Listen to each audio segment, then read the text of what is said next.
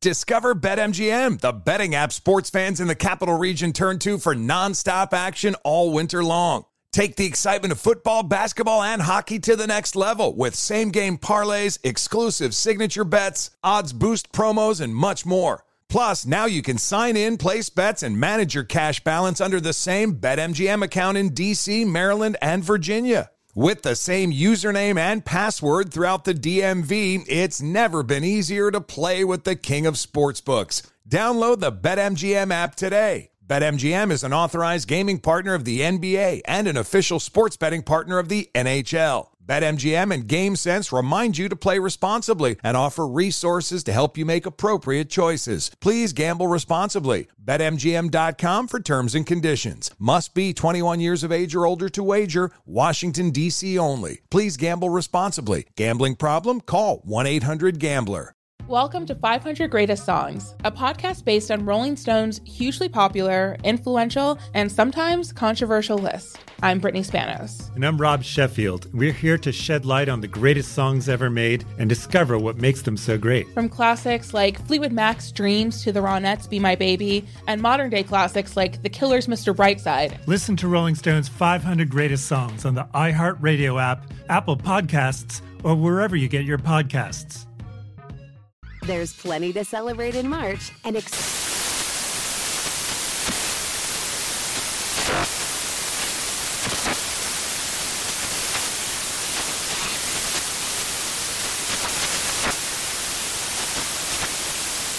Craft Month with the perfect pizza at home class from Craftsy. And anytime is right to listen to iHeartRadio's iHeart Country Radio. Discover more shows and movies for free. Welcome back to Dealing Together. First caller? I bought three sweaters to get the fourth free. Oh, you got fleeced. Next caller. I traded my old Samsung at AT&T for a new Samsung Galaxy S24 Plus and chose my plan. That's not a bad deal. It is not. Our best smartphone deals. Your choice of plan. Learn how to get the new Samsung Galaxy S24 Plus with Galaxy AI on us with eligible trade-in. AT&T. Connecting changes everything. Offers vary by device. Subject to change. S24 plus 256 gigabyte offer available for a limited time. Terms and restrictions apply. See att.com slash Samsung for details. You're listening to Fox Sports Radio. Radio. Welcome in, everybody. Fox Sports Radio.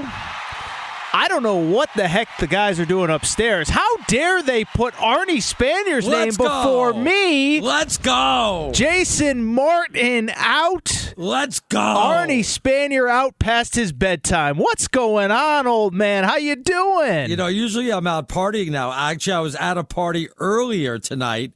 And I had to say I had to go. It was a big party. It was at the pool clubhouse with all the other old people in the in the neighborhood. And uh, I said, "Sorry, I I have to go. It's seven o'clock. It's it's time for me to get ready for the show." Isn't that usually when you guys all leave, go to bed, call it a night, all that stuff? Yeah, pretty much anyway. So it didn't make it a lot of prune juice going around. So Okay. yeah, it was a it was a big party night among the neighbors. I was the youngest of the bunch. I could see I see all the old ladies checking me out too. So I- Wow. yeah. How it- old do they have to be to be old ladies in your mind? Like, do they not? uh, Do they not have their own teeth?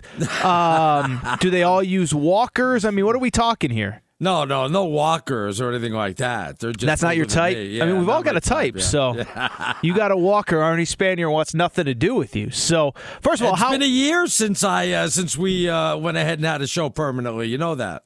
It has been a year since you quit on me, yes. Uh, much like Kyrie. We're going to get to Kyrie and LeBron almost reuniting today in a second. But it's been a year since you quit on me. Yes, I remember that. So take us all into it. What happened? What was Well, the no, decision? just, I just I did a lot of traveling this year. Went to a bunch of places, and um, I needed Saturdays off, so I, I had to go. To, and plus, anyway, let, us be honest. I'm like the LeBron of Fox Sports Radio. you so are I- old, I kind of make- past your prime, can't play every night. Yep, I got wow, I make everybody better. Like, look what I did for Plank. Because of me, he's won a Golden Mike. You know that, don't you? you. I don't. So- I know he's headed to the SEC soon, but Yeah, no, he won a Golden Mike because of me. what does that mean? That's an award you win for being like a top uh, radio guy. Oh, I didn't know that. Congrats to Chris Plank. Yeah. Well, well who do you think uh, g- got him to that position? Chris Plank. Well, I think do he I got get any? himself- I, I don't get Yeah, any credit so here. See, you are LeBron. You try to take credit for everything, and nobody else gets credit. Yeah, yeah, I do deserve the credit. Well, you know, they can't. Uh, you can't play by yourself. You have to have, uh, you know, LeBron to win championships. LeBron did it in Miami. LeBron did it in Cleveland. LeBron did it in L.A. You know, Arnie's doing it now for everybody else. So there you go. Where's my award? what do I got to do to get an award here? What do you really quick? Are you good? What's new? How's Beth? Everything good? Everything's good. Everything's fine. Just did a lot of traveling and uh, just having fun. And uh, Filled in last ya. week, right? For the I filled in last week America's with Jason Best Radio. Martin. How- Yes. How'd that go? What'd you guys talk about? Kevin. Durant. I don't remember what the hell we talked about. I have no idea. It all blends from one day to another. But uh, no, it was- it was a good time, and uh, looking forward to tonight for sure. Well, fantastic. Let's get into it. Uh, as we said, uh, the we are reunited. You're LeBron. You're a little old, a little washed up. Can't play every night. I'm Kyrie, a little LeBron aloof. had 42 points tonight, did he not, or what? Yeah, playing against, as JJ Redick would call it, uh, janitors and bus drivers or whatever. But Wow. so first of all, what what was your reaction? I think everybody knows by now, but Drew League, uh, it's one of the, the pro am leagues here in Los Angeles. Uh, it, it, NBA guys used to show up before everybody was worried about their brand and their this and their that. Uh, but Kyrie, it was first reported was going to show up at 11 a.m. In typical Kyrie fashion, he never showed up. Then LeBron did show up, did play. I just saw before we got on air they had over I think it was 2500 in a 1300 seat gym capacity. Wow. Uh, what'd you make of, of LeBron showing up? Obviously, it was a little bit disappointing. It led to a lot of internet stuff, which we can get into in a minute. Um, but uh, LeBron was at the Drew League today. That was pretty I- cool. I think it's fantastic. I really do. I love that everybody comes out. They want to go ahead and see LeBron. They, you know, it's like watching a glorified pickup game. I got to tell you, you know, when I was out in Los Angeles, um, when I first started for the network, I would go play basketball at UCLA, and sometimes I'd go over to the men's gym, you know, because the other gym was closed, and I, I would happen upon, um, like a full court basketball game. It'd be Magic Johnson, James Worthy. I mean, I would just sit there for like uh, 20 minutes watching Hall of Famers. So, you know, I can imagine what it's like to come out and, and watch LeBron in just like a regular gym setting and, and playing in a regular setting like that. It had to be a lot of fun, I bet. Yeah, it's interesting that that uh, the UCLA they still do it. Uh, it's much more restrictive, even in the last three or four years. I mean, I remember when I first moved to LA, probably about uh, I moved here about ten years ago, but about four or five years ago, I used to go pretty regularly, and the the, the stars of that era, Westbrook, Harden, all those guys showed up. Now they're much more restrictive. I think they Right, take your right. phone at the door. They don't even let- seriously. They don't want because because you know well, I know there's curtains. They pull there's the men's gym, which has like Yes. about three full courts, and they have a curtain that they pull around it, so uh, they'll play all the way at the other end now, so you can't watch or anything like that. Yeah, so that still goes on, but it's much more restrictive. LeBron plays it at uh, the Drew League today. I'll say this: I, I do think it's really cool. Uh, I criticize for Lebr- uh, LeBron for a lot. We'll get into some of that here in a few minutes, but um, I think it's cool. I mean, I remember about 10, 12 years ago, Rucker Park. Kobe showed up, uh, KD showed up, and it does feel like the last, I don't know, four, five, six, seven, eight years, everybody's so worried about their brand. Everybody's so worried about getting dunked on. Everybody's so worried about being viral in the wrong way that nobody does stuff like this. So I do think it's cool. Uh, obviously, when we thought Kyrie was going, uh, it led to the natural internet speculation that this could be a preview of things to come. When you saw Kyrie was initially supposed to be there this morning, was your first thought, oh, Oh, this is the unofficial reunion before the reunion? If you would have asked me, is it going to be LeBron and Kyrie, or just LeBron, or just Kyrie, I would have bet just LeBron last. I thought, okay, LeBron's going to go for sure. Uh, excuse me, uh, Kyrie's going to go for sure, have some fun, maybe showing off his talent. And yeah, that's what I thought it was going to be all about. I thought they were going to play together.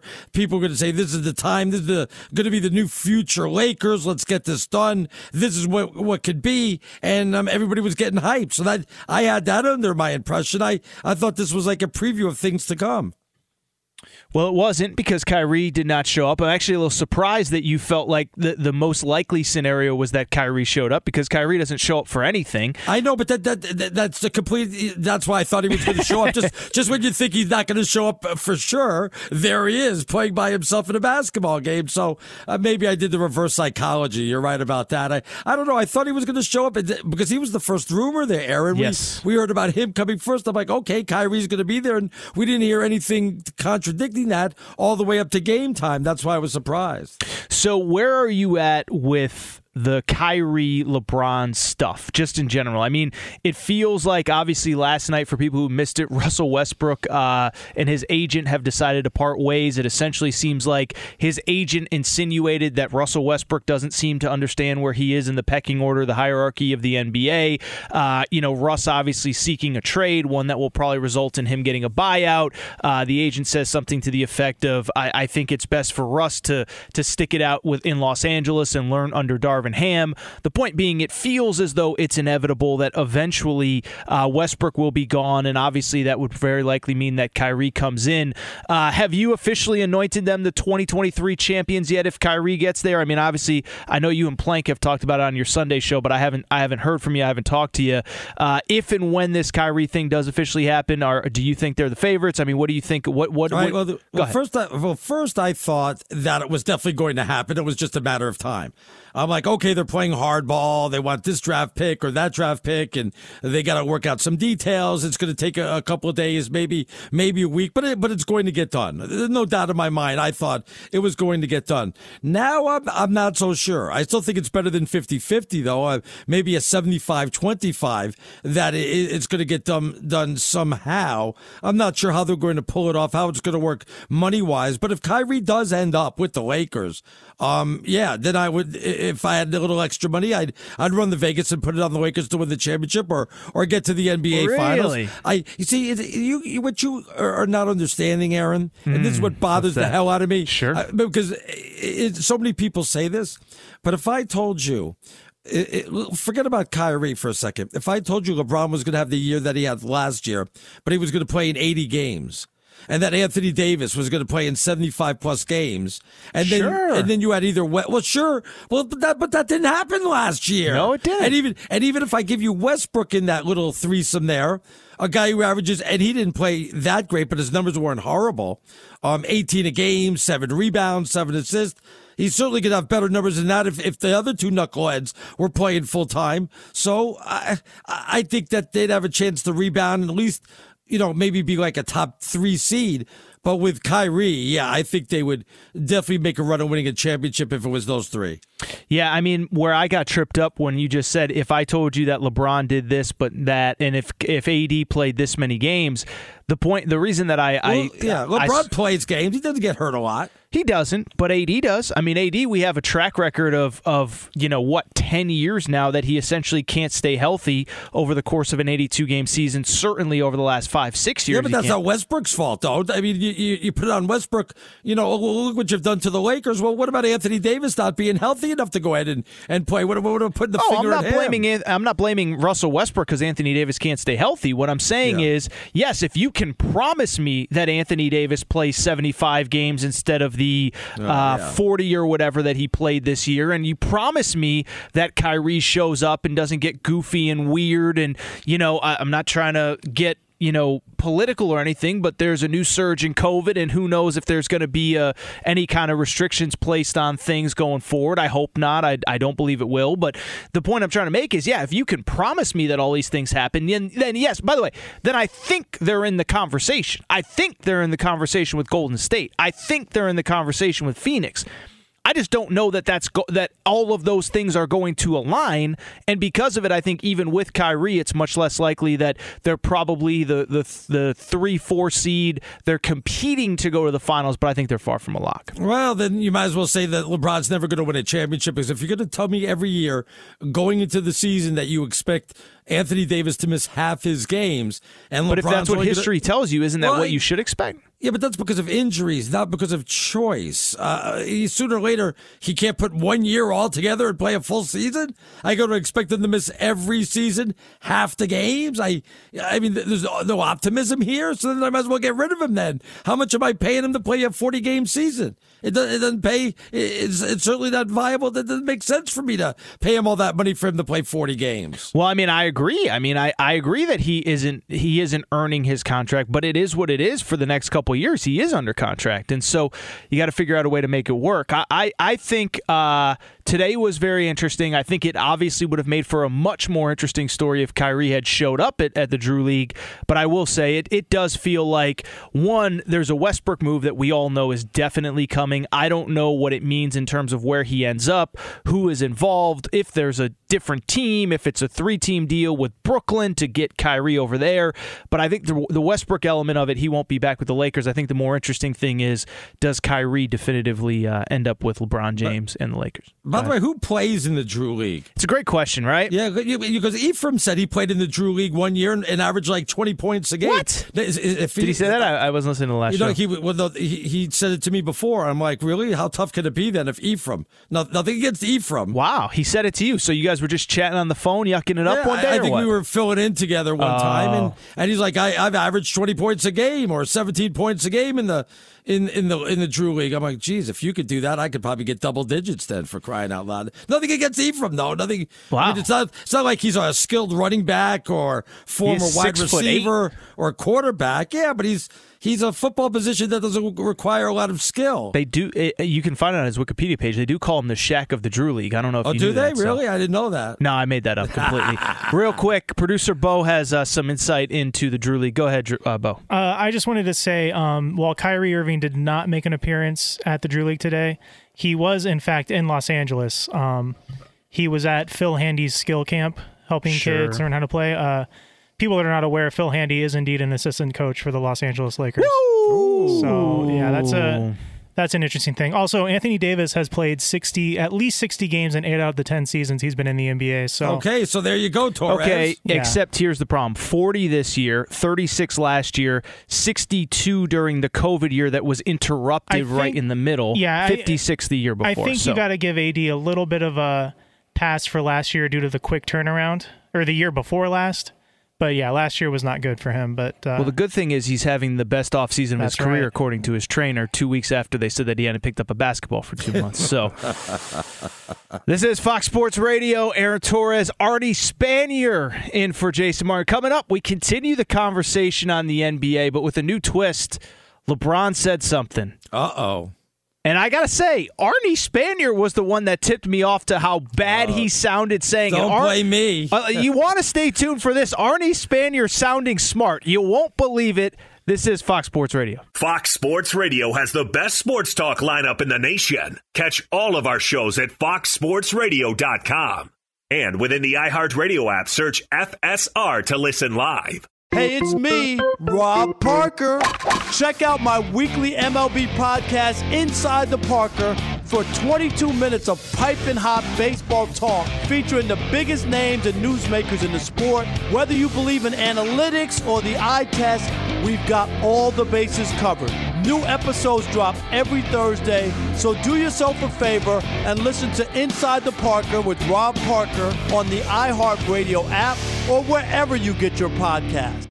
Discover BetMGM, the betting app sports fans in the capital region turn to for nonstop action all winter long. Take the excitement of football, basketball, and hockey to the next level with same game parlays, exclusive signature bets, odds boost promos, and much more. Plus, now you can sign in, place bets, and manage your cash balance under the same BetMGM account in DC, Maryland, and Virginia. With the same username and password throughout the DMV, it's never been easier to play with the king of sportsbooks. Download the BetMGM app today. BetMGM is an authorized gaming partner of the NBA and an official sports betting partner of the NHL. BetMGM and GameSense remind you to play responsibly and offer resources to help you make appropriate choices. Please gamble responsibly. BetMGM.com for terms and conditions. Must be 21 years of age or older to wager. Washington, D.C. only. Please gamble responsibly. Gambling problem? Call 1 800 Gambler. Welcome to 500 Greatest Songs, a podcast based on Rolling Stone's hugely popular, influential, and sometimes controversial list. I'm Brittany Spanos. And I'm Rob Sheffield. We're here to shed light on the greatest songs ever made and discover what makes them so great. From classics like Fleetwood Mac's Dreams to the Ronettes' Be My Baby, and modern day classics like The Killer's Mr. Brightside. Listen to Rolling Stone's 500 Greatest Songs on the iHeartRadio app, Apple Podcasts, or wherever you get your podcasts. There's plenty to celebrate in March and ex-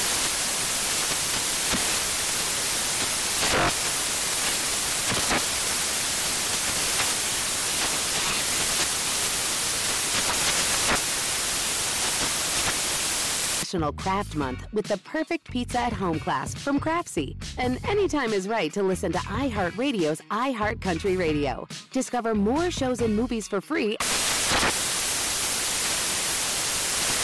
Hey guys, it's Rich Davis from Covino and Rich here to tell you the national sales event is on at your Toyota dealer, making now the perfect time to get a great deal on a dependable new SUV like an adventure ready RAV4. Available with all wheel drive, your new RAV4 is built for performance or any terrain from the road to the trails. And with plenty of passenger and cargo space, plus available tech like wireless charging, you and your entire crew could stay connected. Or check out a stylish and comfortable Highlander with three spacious rows of seating for up to eight passengers. And with available features like the panoramic moonroof, you could sit back and enjoy the wide open views with the whole family. Plus, both RAV4s and Highlanders are available in hybrid models, so no matter what your style, you could drive efficiently and save on gas. So visit your local Toyota dealer and check out amazing national sales event deals on RAVs, Highlanders, and more when you visit buyatoyota.com. Toyota, let's go places. You know, this is why Don Brown is the best in the biz because you don't know where I'm going with this specific segment, but this is actually a perfect intro song. So, Arnie, before the break, you know, I, there were LeBron said something I want to get to in a minute, but Yeah. you said that you believe that if AD can stay healthy, and if Kyrie keeps his head on, and if LeBron plays more games than he did last year, the Lakers may be the favorites in the West, maybe the favorites in the NBA. So I, I was thinking about this during the break. I have a hypothetical for you. If Kawhi Leonard comes back 100%, and if he wants to play 70 plus games, and if John Wall is the guy that we last saw when he last played, and Paul George is still really awesome, who do you believe is the better team going into next year? If you get 70 plus games out of Kawhi, Paul George, and John Wall on the Clippers, or 80 LeBron, and let's say Kyrie comes to the Lakers, who do you believe is the better team of those two? I don't know. It, it, it's a tough one. It's a good question. It's a tough one right now. It might be a coin flip. Um, I'm not a big Paul George fan like everybody else is. I just think he's a good player. I don't put him in the superstar status. I would probably still give it to the Lakers, but not by a whole heck of a lot. Like if they played on a neutral site, I'd say uh, Lakers by one, and let's tip it up and see what we got. But it, it's close. It really is close. Yeah, I mean, I think the only argument I would say is, you know, one, I do think obviously Kyrie, and it's not, you know, my original thought, everybody's been talking about for the last month, is that he does fit in really well with LeBron, and that is like, like if those three are together, they will be awesome. And by the way, uh, as far as the Paul George element of it, I agree that he is, um, you know, probably a little bit overrated, overvalued at this point. But if Kawhi is 100% healthy, then he doesn't have to be the superstar, and uh, you know, maybe Kawhi becomes that guy. So You know, we don't say anything about Kawhi being out. I mean, look what happened to him last year. Look what happened when he left San Antonio and never even wanted to go back and play. But um, all we do is say that uh, Anthony Davis is never going to be healthy and, and, and LeBron's never going to be healthy. So I, I don't understand why we have that attitude. It's kind of amazing how quickly just the Clippers. Remember, and I know producer Bo will appreciate this, but remember it was like the Clippers are going to take over LA. It's like, yeah, Yeah, yeah, did- yeah, Not only did that not happen, I, I don't think it's ever going to happen. By the way, this is Fox Sports Radio. Uh, Aaron Torres, Arnie Spanier in for Jason Martin. So I'll tell you this, America, it isn't often, but I got to say, in our pre-show text exchange today. Arnie Spanier caught me off guard with something. He made a good, salient, important point on a topic. I was very upset by it. So, LeBron James said something on his show, The Shop, last night. I want to go ahead and play the sound really quick. Go ahead. In basketball, there are fans that you go play away that they can literally take the game from you. You can feel like, them. the fans is not going to let us win this one tonight. Yes, I mean, I mean, What places? I mean, Boston. Boston, yeah. Why, why do you Why do you hate Boston? Because they racist as. That's they why nasty. they will say Nasty. they will say anything, and it's fine. I mean, like it's my life. I mean, I've been dealing with it my whole life. I don't mind it. Like I hear it. Like if I hear somebody like close by, I check them real quick. I move on to the game. Whatever. They're gonna say whatever they want to say. They might throw something on you. I mean, I got a beer thrown on me leaving the game. You know, like Boston is- I was, yeah, Boston It's is the only place in the NBA in America you go and they have like shirts that say like LeBron. Yeah, it was like it whole was like a, section. it was like It's a LBJ T-shirt. I believe they probably sold it at the team They- shop. no, they sold it outside the arena. No, they, They sold it at the team shop. I'm gonna Celtics had something to do with it. So that was uh, LeBron James, his business partner Maverick Carter on the shop HBO. Credit to them. Uh, and so LeBron called racist uh, Boston racist. Uh, certainly not the first athlete, won't be the last. Now, uh, like in many of these cases, he he doesn't actually give an example of racism. He just said they yelled a lot at you. But Arnie, you brought up an interesting point. You know, LeBron had a lot of negative things to say about Boston, called the entire city racist. But then you told me something that that I think I knew, but I had forgotten. Why don't you go ahead and tell me what you told me this morning? Well, that his not well him singular or his company, um, also part owner of the Red Sox, Boston Red Sox, yeah, the Yes. Boston Red Sox. So he makes money off those very same people that he's saying is racist as f. So you know he it's okay for him to make money off those racist people. Um, but you know, he, he says that they're racist when he goes to the games. I don't even think that's really fair, Aaron. Um, to be honest with you, I mean, I'm sure he hears a few things out there, but uh, just think about this for a second. If they're going ahead and saying racial epithets at LeBron, his team, his teammates don't come to his defense. Yep. They just continue to play. They don't say, "Hey, what the hell's going on here?" We got 200 people behind us uh, chanting the N word or something like that, and and and we're not going to say a damn word. And what does that say about you know the players on the Boston Celtics, like uh, Jayson Tatum or uh, Jaylen Brown, who very much Jaylen Brown, very political. What does it say about somebody like that who would just continue to play oh, basketball? How about Al Yeah. Horford, who played there, left, Yes. and then came back again? Yeah. Uh, average Al, we used to call him, but yeah, no, you're you're you're right about that. But it's more Jaylen Brown who's gone down to Atlanta to protest and is, is drove down there. Are You're going to tell me that he hears the N bomb and doesn't do anything about it? Doesn't come to LeBron's defense? Doesn't anything say anything to uh, the referee and says you got to get him out of here? Or maybe he's doing it the right way and, and just going ahead and ignoring it and, and just not letting it get to him. But I, I would find it hard to believe if, if a lot of people are doing it, um, that they would just, you know, not say anything and come to LeBron's defense. And I, I think it's a bad thing to do. You know, this connotation has hurt the city of Boston. I agree. If you look, if you look at the long time list of free agents that have signed to Boston, whether it's football, baseball, basketball, hockey, it is not very impressive. You know that, don't you? Their list of free agents, um, in like the last 50 years has been hard. Like David Ortiz has been their number one, but the only reason they signed him as a free agent is because the Minnesota Twins had just released him and he signed the one year, $1.25 million contract. That is it. Other than that, um, and, and, uh, Manny Ramirez, there's really been nobody. You could say the Malcolm Butlers and the Mike Vrabels of the world or the Roddy Harrisons, but if that's going to be your top 10, um, boy, you're really on thin ice uh, for free agents. It, it's really hurt Boston, where it's no longer a destination for black athletes because they say it's a racist town. And I'm I, look, I, you, you got to figure some people have said some bad things out there, Yes. but you just can't go ahead and say that about the whole town. Well, a couple things. One, I totally agree. Um, it's not to say that bad stuff hasn't happened there. We've all heard the stories about what happened with Bill Russell. That was now 60 years ago. Right. Um, a lot more racism, much more racism back then. At least I think there was. No, I, I I don't think there's any doubt. And so it's not to say that it doesn't have a history that it's not proud of, but this idea that everyone just just calls Boston racist, and I still like like there has been stuff, and I know that Adam Jones, the baseball player, accused Yes. some fans of saying some things, but Kyrie said it about three four uh, about two years ago in the playoffs. Nobody asked him for any specifics. LeBron, I know he's on a show with his buddies, and this isn't a media availability, but I just don't like the idea. You, you, you can't just throw out that oh they're racist. Well, and then he says, "What did he do?" He says, the, "He says I don't mind." His exact quote was, "It's fine. I'm used to it." Well, like you said, if if first of all, if there's racism, how come nobody else on his team is saying it? How come nobody else on the Boston Celtics is saying it?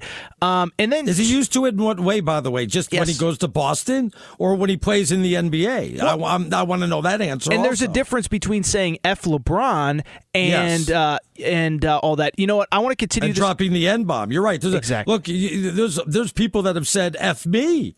Um, Sure, I and, say it and, all the and that, does, time, yeah. that doesn't mean you're a racist or or you know anything like that. But uh, there's a big difference between what words you use like that. Well, and I would just wrap by saying, and I do think it's interesting, as you said, being a, a partial owner of the Boston Red Sox, a minority owner, but still, if these people that doesn't matter. Yes, he's if, still making money off the city of Boston. Well, that's what I mean. If these people are so terrible, I don't know why one you'd want to be associated with them, but two, what makes it worse is what we always talk about with LeBron. Uh, wants to be in the political sphere, uh, says he's more than an athlete, wants to stand up for something more than sports. Uh, it makes you look pretty hypocritical well, by saying I, that by saying that you.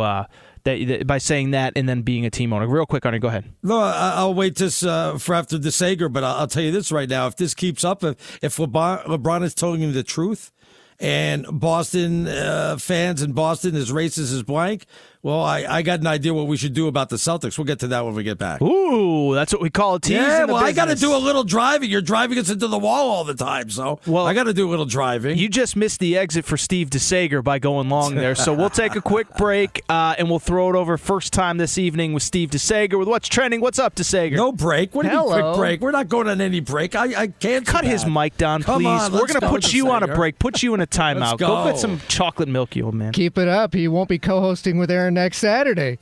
Aaron's got all the power here in the that's studio. Right. Yeah, that's true. Arnie's got to learn that. By the way, like uh, LeBron hasn't been hypocritical about human rights, for example, in the past, and the whole China thing with the NBA. This has exactly. come up before. I would say the the Brittney Griner comments were not his strongest moment either, but neither here nor there. Continue yeah, to say. Yeah, yeah, go down the list actually. In Major League Baseball, the Yankees have beaten Boston 14 to 1. Aaron Judge Woo. with two more homers, he has 33. Matt Carpenter hit two three-run homers. San Francisco edged Milwaukee 2 to 1 thanks to a bases loaded balk in the bottom of the 8th. So there are only 3 games still going. The Mets are trying for a doubleheader sweep at Wrigley. They were rained out there yesterday so they're playing two. Mets took the opener in 11 innings, two to one. Cubs have lost eight in a row. But the Mets, even with Max Scherzer as the starter for game number two, he had 11 strikeouts in six and a third, but the game is 2 2 Mets and Cubs in the top of the eighth. Diamondbacks still lead at San Diego 3 1 in the bottom of the sixth. And Mike Trout was in the lineup for the Angels tonight and scratched with the recurring back spasms just before first pitch. They were saying, oh, he'll likely play in Tuesday's All Star game in LA. Now, I don't know about that phrase. He's been out since Tuesday. We will see. The Angels and Dodgers are not playing at all tomorrow. They're getting the early start on the break after tonight's game. Early home run from Trea Turner, and the Dodgers are leading the Halos 1 0 in the top of the second. Meanwhile, Seattle won its 13th straight game, a 10 inning win at Texas 3 2, 10 inning win for Toronto over Kansas City, 11 inning win for Baltimore at Tampa Bay. Philadelphia won 10 0 at Miami, and Cleveland beat Detroit 10 0. St. Louis down Cincinnati today 11 3, but Nolan Arenado of the Cardinals will miss the All Star game with a bad back. In fact, Houston beat Oakland 5 0, and Houston's Jose Altuve will miss the All Star game. He was hit by a pitch on the knee on Thursday night, so Dodger fans will not get a chance to boo Jose Altuve at the bat. They did at the Futures game, by the way, at Dodger Stadium tonight. they did they did boo any prospect of Houston that was in the game at Dodger Stadium tonight. Guys that were not even in the minors five years ago. Rory McIlroy is tied for a four-shot lead at the British Open with Viktor Hovland. Cameron Young and Cameron Smith fell to a tie for third place. Scottie Scheffler five shots back. Dustin Johnson six back. The guy who's on the LIV Golf Tour at least has a chance for the British Open this weekend. But it's Rory McIlroy tied for the lead, and the co-leaders will tee off at 10 a.m. Eastern Time to start their final round. Back to you. Thanks, Steve Sager. This is Fox Sports Radio, Fox Sports Saturday. Aaron Torres. Jason Martin out, Arnie Spanier in. So Arnie, before we uh, before we threw to the Sager, did not Yeah. take a break, as you said. You wanted to kind of piggyback off of what we were talking about for people who missed it. LeBron James on the shop last night called Boston the city racist as f, even though he is a minority owner of the Boston Red Sox. Go ahead, Arnie. What did we do to Donald Sterling when he came out with those racist comments? Um, we made him sell the team. Sure. The players revolted. They put their sweats on the center of the court. They were going to refuse to play at one point. I, I forget how it exactly was going to come down, Aaron. You remember tell um, you. when when it was all going down? They put their sweats on the court. They actually were going to protest one of the games. Matter of fact, I think uh, were they playing Atlanta or something, and the other team was They- going to protest also. They were playing in the playoffs. I believe they were actually playing the Warriors before Okay. the Warriors became the Warriors. And there was talk that they weren't going to play, and instead, what they did was I think they turned their warm ups inside out, something like right, that. Right, Yeah. All right. So you know they, they, they made Donald Sterling sell the team. Same thing with Marge Schott, too. Um, you know, this type of behavior will not be accepted. Now, if the city of Boston is um, racist as F, as LeBron wants to say, and it's that bad inside the Boston Garden, how long are we going to accept this? Um, is it 100 people getting out of hand? Um, 500 people, 1,000, 5,000, 10,000, 20,000? We're going to get to the point now where we're going to say, okay, maybe LeBron's right. Maybe they are racist maybe we should have the owner. What's his name? Wyc Grousbeck. Is that that's, that's his name? He's a so, local. Yeah, Grousbeck. Yeah. Yeah. At one point, we're gonna have to say to him, you know what? We want you to sell the team, and we're gonna move the Celtics to Nashville or Seattle or or something like that. You laugh now. But you know, we well, were laughing when they made Donald Sterling sell really the team and Marge Schott that you just can't allow that behavior really if quick. it's true. Yeah, go ahead. No, and that is why you don't haphazardly throw the term racist around. It is very serious with very serious connotations. And oh, by the way, when it happens and when it, it when when there's true racism, it is like despicable and disgusting and gross. And like we can argue about whether somebody should be uh, uh, recording Donald Sterling's private conversations, but yeah. once we all heard that audio, we were Doesn't like, "This guy's difference. disgusting." Yeah, yeah. And I'm not that, a court of law, so I don't care um, how you got it and you know yes. what I'm allowed to hear. It doesn't make a difference to me. And that's that's that's the point that I'm trying to get to is we just throw this around so haphazardly. And I understand the shop is LeBron with his buddies. It's not um, you know, a, a, a pregame media availability, like Kyrie did say uh, Boston was racist prior to a playoff series last year, and it's a different context. But it's why I get bothered when people say this. Racism is serious. You can't just haphazardly throw it around. And again, it goes back to exactly what you said. If this is the case, then the NBA should investigate. If it's not, or, or if it is, excuse me, we should get examples of it. Okay, Kyrie, you said a year ago that Boston is racist. Okay, well, give us an example. Tell us what was said. Tell us, you know, and this is an Arnie Spanier thing. You've been saying this for years. Is if this is if if this happened, then tell us when it happened. Why didn't you report it at the time? Did anybody else hear it? because those are not the fans that we want representing the NBA. Um, and as you said, Arnie, if it's enough fans, if it's an if it's an entire city, as LeBron insinuated, then they don't uh, they don't have the they don't deserve the privilege of having an NBA team. No, Aaron, I, I find it hard to believe that if I went to a, a Celtic game and I was one of those lone knuckleheads that was a racist and I was chanting inappropriate words out there, I don't think I would get away with it. I not agree. Only, and not only that, not only do I think maybe LeBron or his teammates would stop the game, I would think that players of the Boston Celtics would stop the game. I would think that the NBA refs would stop the game. And if all that didn't do it, you would think that the people sitting around me would say, hey, shut the hell up, man. What is wrong with you? You're a racist, you know, blank. But then again, they're saying everybody is racist. So nobody says anything in the stands out there. I got to tell you, if this keeps up and the NBA doesn't investigate that, you got to wonder what's going on. Is this just um, LeBron shooting uh, uh, from the lip, or is there some backlash? Is there some background to this? Are we going to look into it, or are we just going to say LeBron's full of baloney? I don't know. Well, and this is why, again, you know, and again, I understand it's the shop, it's his show, it's his buddies. Nobody is going to call him out on it, but you can't just say stuff like this without further explaining yourself. This is Fox Sports Radio. Aaron Torres, Arnie Spanier here on a Saturday night. Arnie in for Jason Martin. Coming up, Arnie's Knicks. Ooh. Are they back? We'll find out. Fox Sports Radio. Discover BetMGM, the betting app sports fans in the capital region turn to for nonstop action all winter long. Take the excitement of football, basketball, and hockey to the next level with same game parlays, exclusive signature bets, odds boost promos, and much more. Plus, now you can sign in, place bets, and manage your cash balance under the same BetMGM account in DC, Maryland, and Virginia. With the same username and password throughout the DMV, it's never been easier to play with the king of sportsbooks. Download the BetMGM app today. BetMGM is an authorized gaming partner of the NBA and an official sports betting partner of the NHL. BetMGM and GameSense remind you to play responsibly and offer resources to help you make appropriate choices. Please gamble responsibly. BetMGM.com for terms and conditions. Must be 21 years of age or older to wager. Washington, D.C. only. Please gamble responsibly. Gambling problem? Call 1 800 Gambler. Welcome to 500 Greatest Songs, a podcast based on Rolling Stone's hugely popular, influential, and sometimes controversial list. I'm Brittany Spanos. And I'm Rob Sheffield. We're here to shed light on the greatest songs ever made and discover what makes them so great. From classics like Fleetwood Mac's Dreams to the Ronettes' Be My Baby, and modern day classics like The Killer's Mr. Brightside. Listen to Rolling Stone's 500 Greatest Songs on the iHeartRadio app, Apple Podcasts, or wherever you get your podcasts. There's plenty to celebrate in March and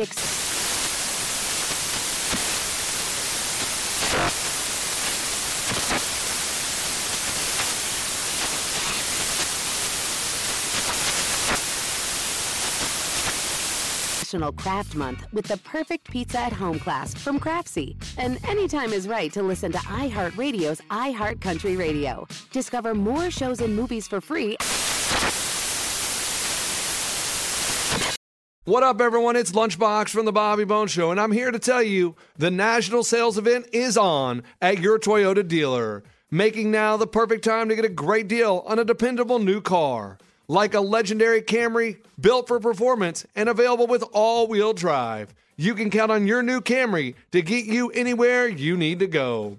And with available features like heated seats and a multimedia touchscreen, you can stay connected in comfort and style. Or check out an affordable and reliable Corolla with a trim for every lifestyle. From the hip and agile sedan to the sporty hatchback, there's a dependable Corolla built just for you. Plus, both Camrys and Corollas are available in hybrid models, so no matter your style, you can drive efficiently and affordably. So visit your local Toyota dealer and check out amazing national sales event deals on Camrys, Corollas, and more when you visit buyatoyota.com. Toyota, let's go places. Welcome back, everybody. Fox Sports Radio. Aaron Torres, Arnie Spanier in for Jason Martin.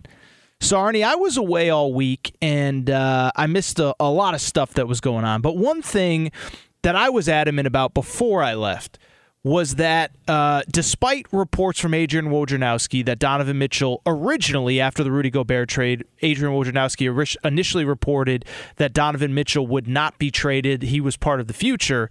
I said, you know, I put on my Brian Windhorst thinking cap and I said, right. no, no, no, no, no, wait a second. You don't trade Rudy Gobert for four first round picks and not completely blow it up. So, uh, you know, I was sitting uh, uh, out to dinner one night, uh, probably about, I don't know, three, four days ago, and of course, the report breaks that yes, Donovan Mitchell is potentially on the trade market for the right price. Obviously, Rudy Gobert fetched four first round picks, so it's not going to be easy to get Donovan Mitchell. But obviously, uh, Donovan Mitchell, along with Kevin Durant, who we'll talk about plenty over the next three hours, Donovan Mitchell is available.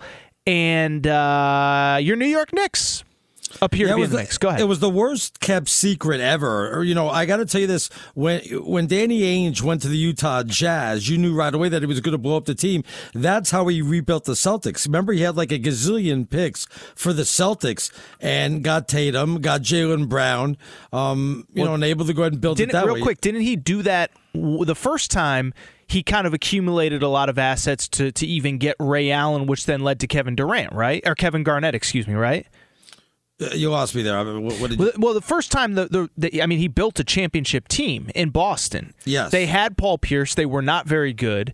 But then they had all these draft picks. Remember, they traded a draft pick, uh, Jeff, which ended up being Jeff Green, to get Ray Allen, and then they had a bunch of young assets, including I think it was Kendra. Uh, I forget everybody that they traded, but they they traded a bunch of young guys to get Kevin Garnett. So the point I'm trying to make, he did this twice in Boston, not just the time to get Kevin uh, to, to get Jayson Tatum and Jaylen Brown, right, right, but also to get Kevin Garnett and uh, Ray Allen. Well, he's always been a draft guy, so you knew right away that when he was going to go to Utah, that that's the way he was probably going to rebuild. Matter of fact, when I do my pick segment on Sunday, um, a long time ago, I said that uh, Donovan Mitchell was going to end up with the Lakers. Well, he's not going to end up with the Lakers now, but you knew that he was going to. You end know, up the with Lakers Utah. only have like 14 roster spots. Right, right? I, yeah, right, exactly. But I mean, this was this was a while ago. We're talking about six months, uh, you know, or longer, because you knew he just wasn't long for Utah. So I, I wasn't surprised about that. Yeah, if I'm the Knicks, I, I certainly want Donovan Mitchell. That doesn't mean they're going to win an NBA championship. It does make them a little bit better.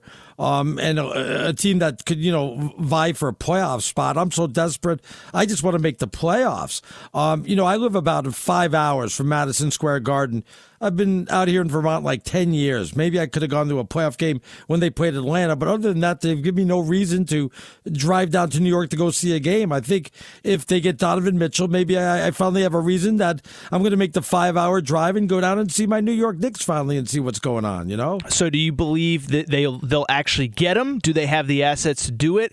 yeah, they have, they have the assets to do it. They just have to go ahead and make, they're, they're just playing hardball and they should play hardball. Houston's going to get rid of him anyway. The Knicks have the most, uh, uh, draft picks to give up. That's what Danny Ainge is going to want. So they're going to get a deal done. It's, it's just going to take time, just like the Laker deal is going to take time, just like all this other stuff with Kevin Durant's taking time. Nobody's rushing into anything right now. So assuming they have to give up, you know, something to get Donovan Mitchell, obviously it's going to be a lot of draft picks, maybe R.J. Barrett. Although I read a report that they want. Yeah, they don't want to give up R.J. I'm not giving up R.J. Barrett. I'm going to have to hold on to him. I'm not going to do that. You know, Donovan Mitchell's an All Star, right? You're you're just not. I understand gonna, that. You you're not just going to just get him for nothing, right? No, I'll give up as many draft picks as I've got to give by. Uh, you want four? You want five? You want six? It doesn't make a difference to me. Potential gets you fired as a manager. So you know, take as many as you want. I I, I could care less. Well, I think RJ Barrett might be up for his uh, extension here coming up soon. So maybe that might be why the, the Jazz might not want him. So if the Knicks were to get Donovan Mitchell with RJ Barrett, first of all, I, am not sold that it happens just because it's the Knicks, and I've heard they're going to get everybody from LeBron to KD, Kyrie. They are the favorites. Vegas has them like the two to one favorite right now. Actually, like minus 200, that is. So do you believe they, wh- where, where would they be in the pecking order with him? In in the um, in the East. Let's in just the stay Eastern with Conference. Um, if they were, where would they be in the pecking order of these? I would probably say, well, they're definitely a playoff team. There's no doubt about that. Um, they would probably be ahead of Cleveland and Charlotte. Though Cleveland was a real good team last year, and Charlotte came on. I would probably say they're like a number seven or eight Yeah. seed, right around there.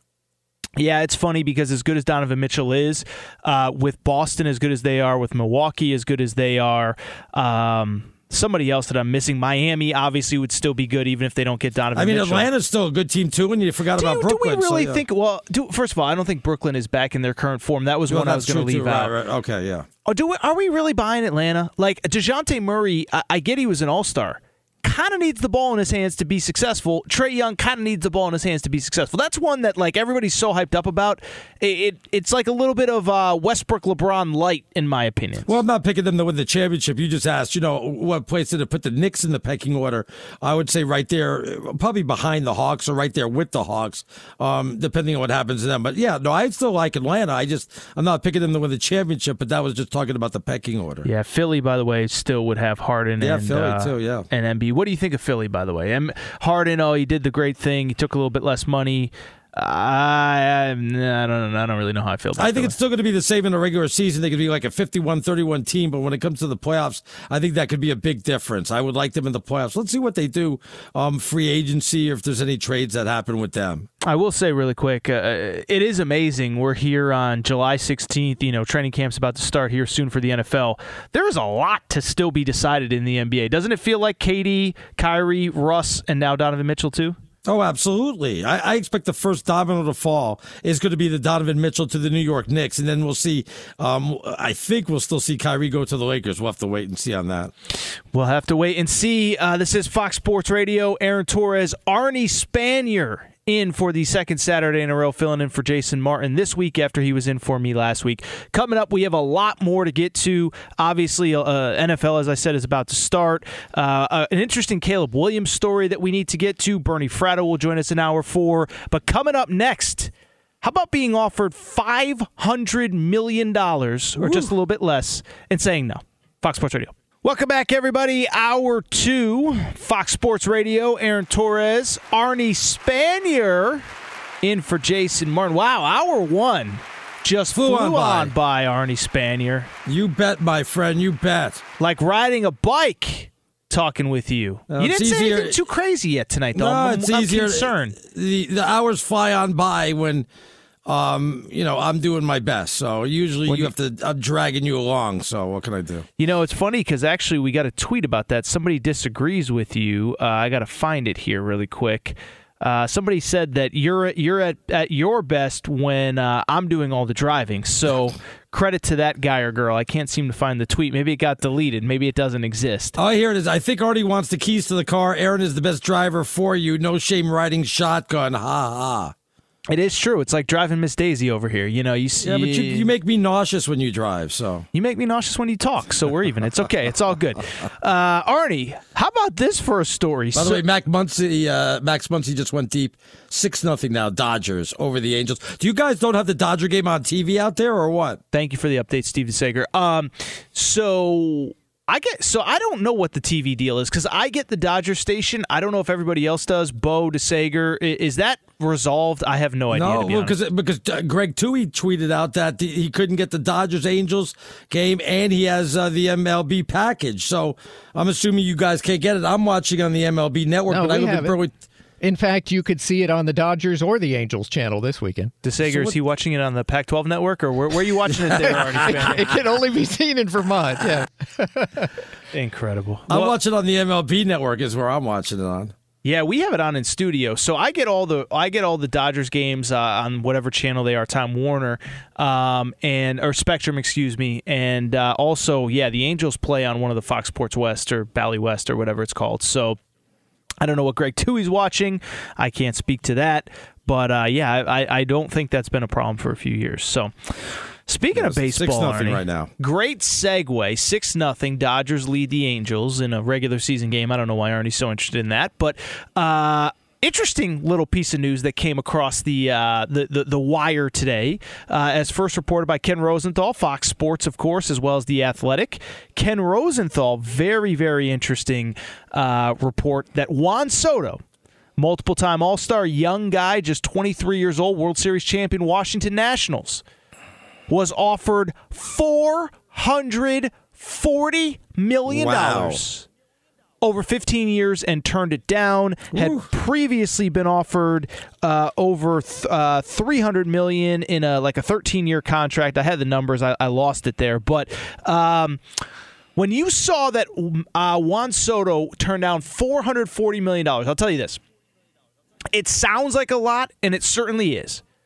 But it is a lot of money. But it was a 15 year contract, which would have paid out $29 million over the, the totality annually of the contract. Just one problem. I looked it up. There are 14 players making over $30 million. So you would be at best the 15th highest paid player in the league. I kind of get why he turned it down, Arnie. It sounds like a lot of money. I get why he turned it down. Yeah, it is a lot of money. I mean, my goodness, four hundred and forty million dollars. As you mentioned, fifteen years. But this year, or the, the first year it takes place, it would have been a little bit around thirty million, which uh, would have put him, I think, in twentieth spot when that contract takes over. Scherzer, I think, was at like forty-seven million. So, but you know, is that a reason to go and turn it down, down when you're getting that much money? Four hundred and forty million over fifteen years. Aren't you getting it at the end anyway? So, what difference does it really make? Well, it makes a difference because you can get more money over a shorter amount of time and then potentially reset. Here's my question when I when I first saw this. Yeah. I don't get why from either side everybody is in a rush to sign these crazy contracts. So let me give an example. So Bryce Bryce Harper, I don't know, this was probably 3 years ago now, 4 years ago now, signed a 300 mil, 330 million dollars over 13 years contract. That sounds like an incredible amount of money because it is an incredible amount of money. It's also just $25 million a year over the course of his career.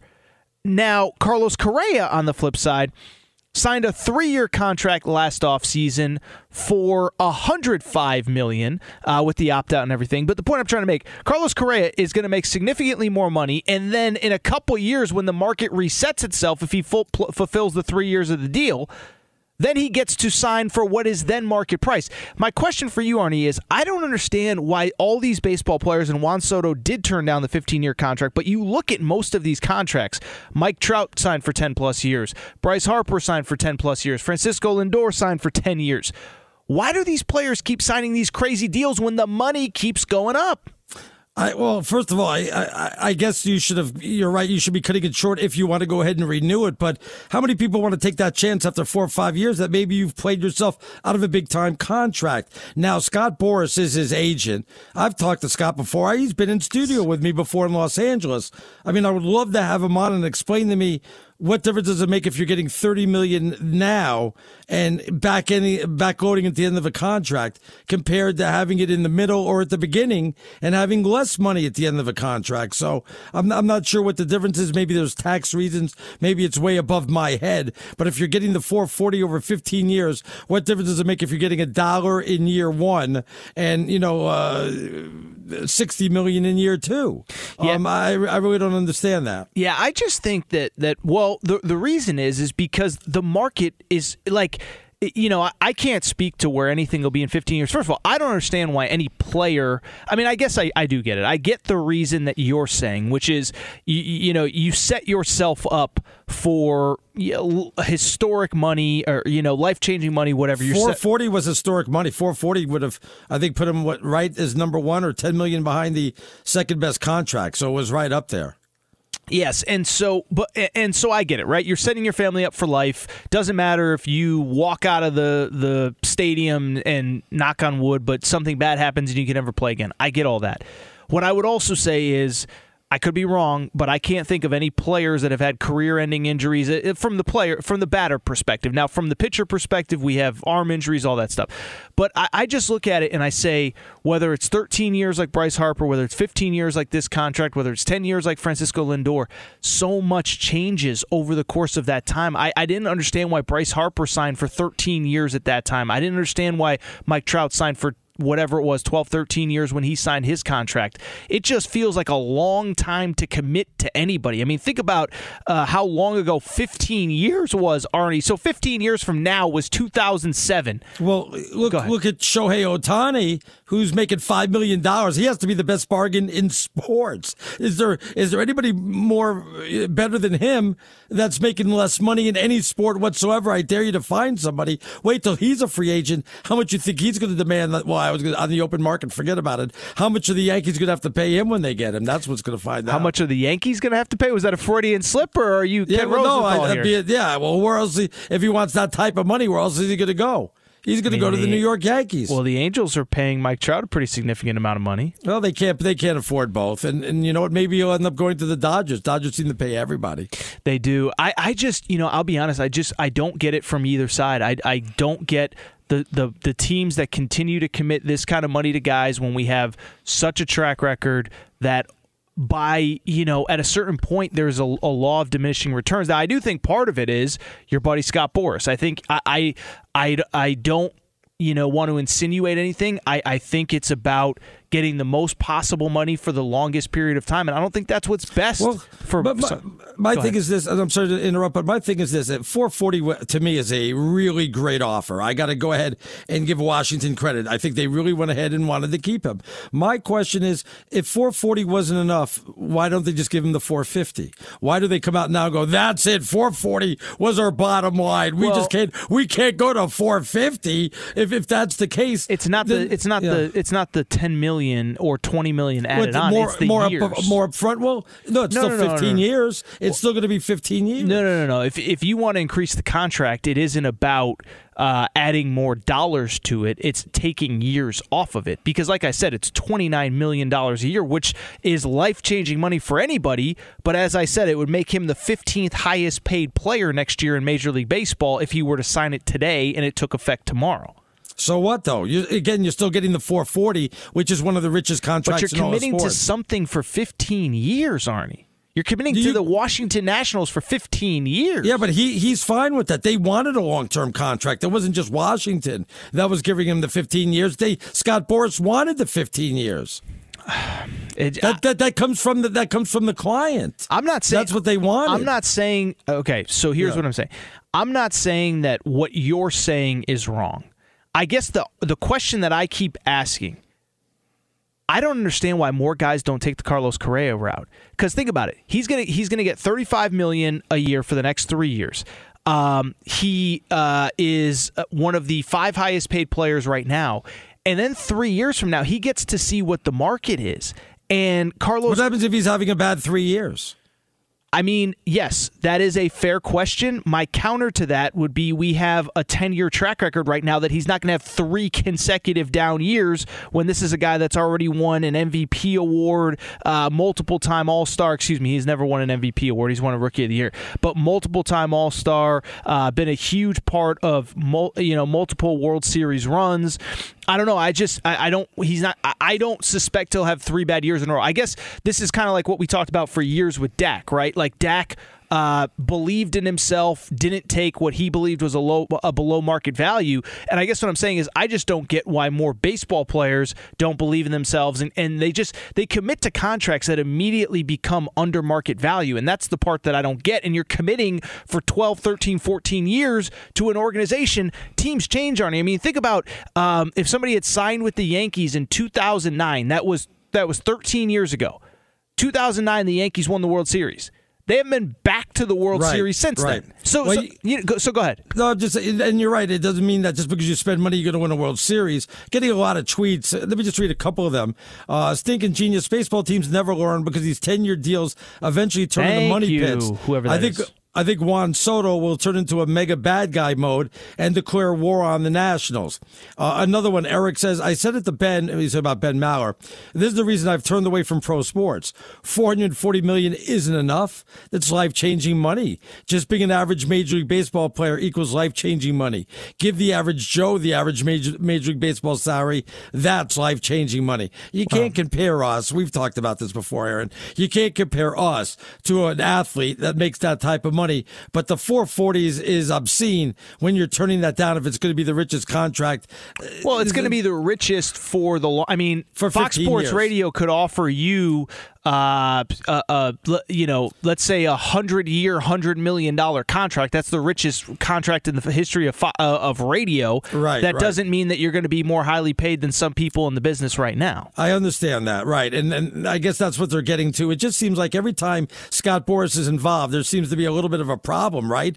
Uh, about, you know, how much, maybe he doesn't want to be in, in, in Washington. Maybe it just says, um, you know, that's not going to be enough for me to stay here. I want to go somewhere else. Though I, I find that hard to believe, you know?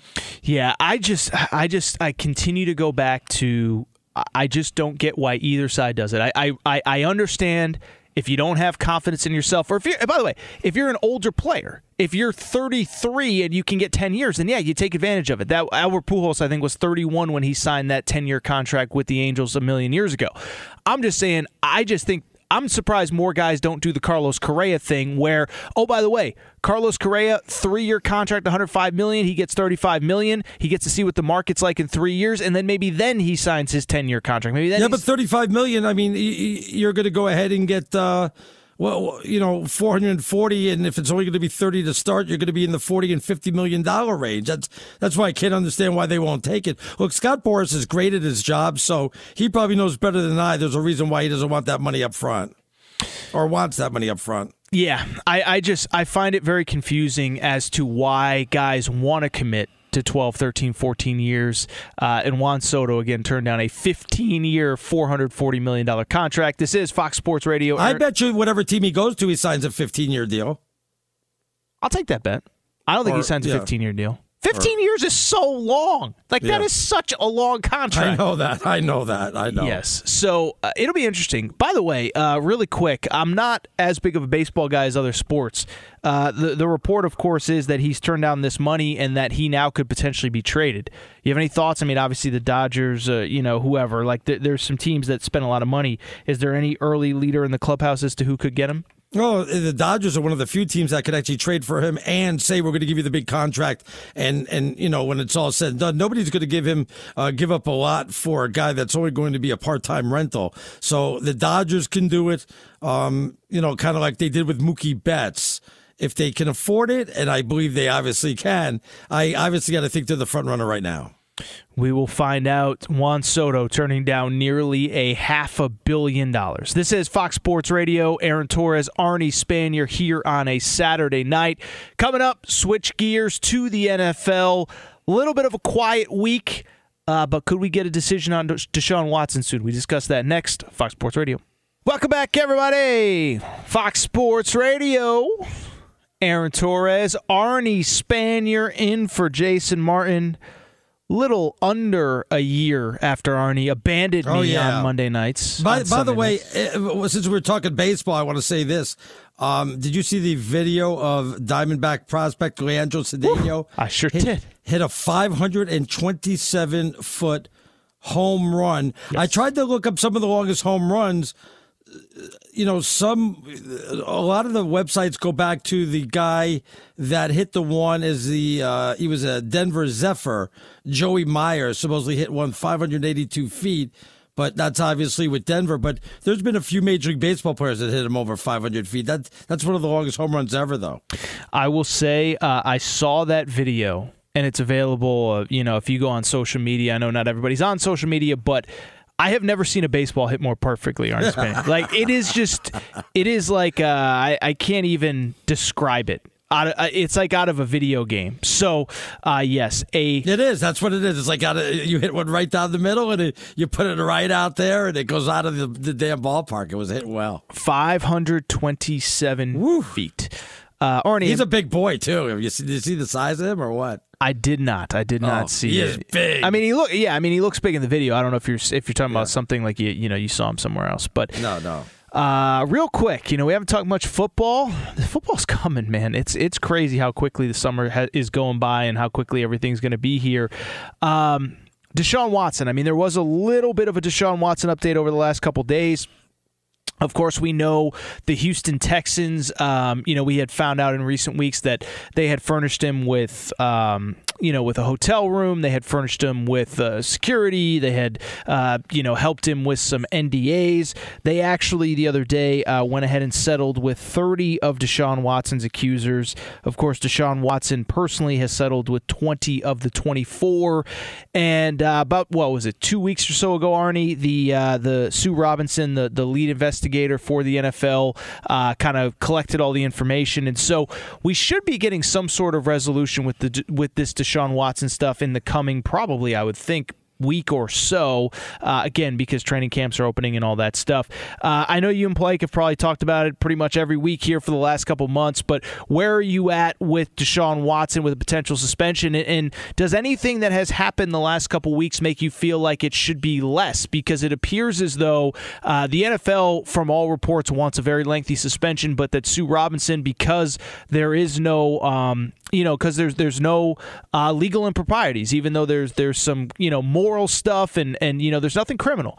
Um, ha, what what do you think about where we're at with Deshaun Watson? Well, you see, I think it, I even hate to say this, but I think I was right on this from the beginning. You know, Chris has changed his mind. The over under, I think, was put at 14 and a half when we're talking about a game suspension uh, for Deshaun Watson. And I think as of Sunday, Chris was like, I'm taking the over. And then he's uh, you know, w- what happened today and all the settlements, he's taking the under. And I can see why a lot of people are saying, you know what, because of the devel- developments today and all the settlements and, you know, uh, the, uh, the Texans, uh, sell- um, you know, settling and Deshaun Watson's only four away from settling.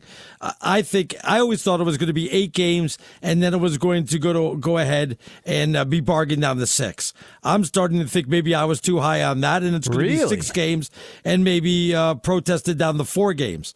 I don't think I know everybody wants blood. I know everybody wants to go ahead and have him suspended for the entire season. I don't think that's that's going to happen. I think people are being unrealistic, as you mentioned. Nothing was criminal found in this. We may be sick to our stomach over what happened, and we're adults, so we know kind of what happened. But that's not how you go ahead and um, you know, imply a sentence here. That's not how you propose a sentence just based on if something is morally wrong compared to something is criminally wrong. So I think people wanted way too much to begin with at the start of this. Well, the only thing I would say is that um, not having criminal charges has not stopped Roger Goodell before from handing down suspensions. And, You know, most notably Zeke Elliott. Uh, you know, I, I remember talking with you about that years ago, Arnie, and the conversation was that uh, you know his own uh, legal counsel, Goodell, uh, the NFL and Roger Goodell's own legal counsel said they didn't believe that, that that he should be suspended at all, and he still got the six games, and everybody was upset. Uh, obviously, I'm not comparing, um, you know, uh, Deshaun Watson or even Ezekiel Elliott to this, but obviously there was the Tom Brady stuff where he got the suspension for Deflategate. So I bring it all up to say, Yes, but then you could say Robert Kraft, who got no punishment for what he did. I don't, I don't know if that's apples and oranges to you, or if it's because it's an owner compared to a player. But they're supposed to be on the same page here and get the same pen, uh, punishment. Yes, no, and so so that that's the only point I'm trying to make is I, I don't want to start getting into you know non uh, you know the the accusations of Deshaun Watson versus Tom Brady, but the point I'm trying to make is that Goodell. Now I will say he has in the past acted as his own judge, jury, and executioner. But on the flip side, I would also say that he's also gotten crushed for it, and and there's been kind of a pushback in recent years that he should not be kind of you know having any sort of, of hand in punishment and stuff like that. So so you think it'll be under six at this point? That's where you're. Yeah, at. I don't, and I don't think Roger Goodell's going to go ahead and change the punishment. I think whatever Sue Robinson comes up with, whatever she says, they'll take that as the punishment, and then it'll be up to Deshaun, Deshaun Watson's legal team if they want to appeal that and get it a little bit lower. Which, of course, I think they will. Yeah, my only real thought uh, is that I, I kind of get the sense that I, I do think the NFL wants something long. Um, and, and part of it is not just because of what he did or did not do or whatever, but there are still a few civil cases. And Deshaun Watson has looked everybody in the eye once and uh, said there was nothing more that was going to come out. And then we had the New York Times story a few weeks ago. And so I think they want something long. I don't think it's going to be lengthy. I think they're going to maybe make it a little bit more than six so that if there is an appeal, they can end at six. Uh, so I guess we're, we, you know, we're, we're not speaking a totally different language here, Right, Arnie, right, but right, right. Um, I, I think it's minimum of six. I'm with you. Are people going to be mad though? Are there going to be protests? Are people going to be saying that's disgusting and be outraged if it's just eight games or six games or four games or any of those? I'll tell you this. We'll discuss that next, Arnie. But first, let's get back to Steve DeSager. What's trending, DeSager? Hello, and the Robert Kraft reference that that is apples and oranges because Kraft it's illegal and consensual, and in this case, eh, none of the thirty plus women are talking about consensual.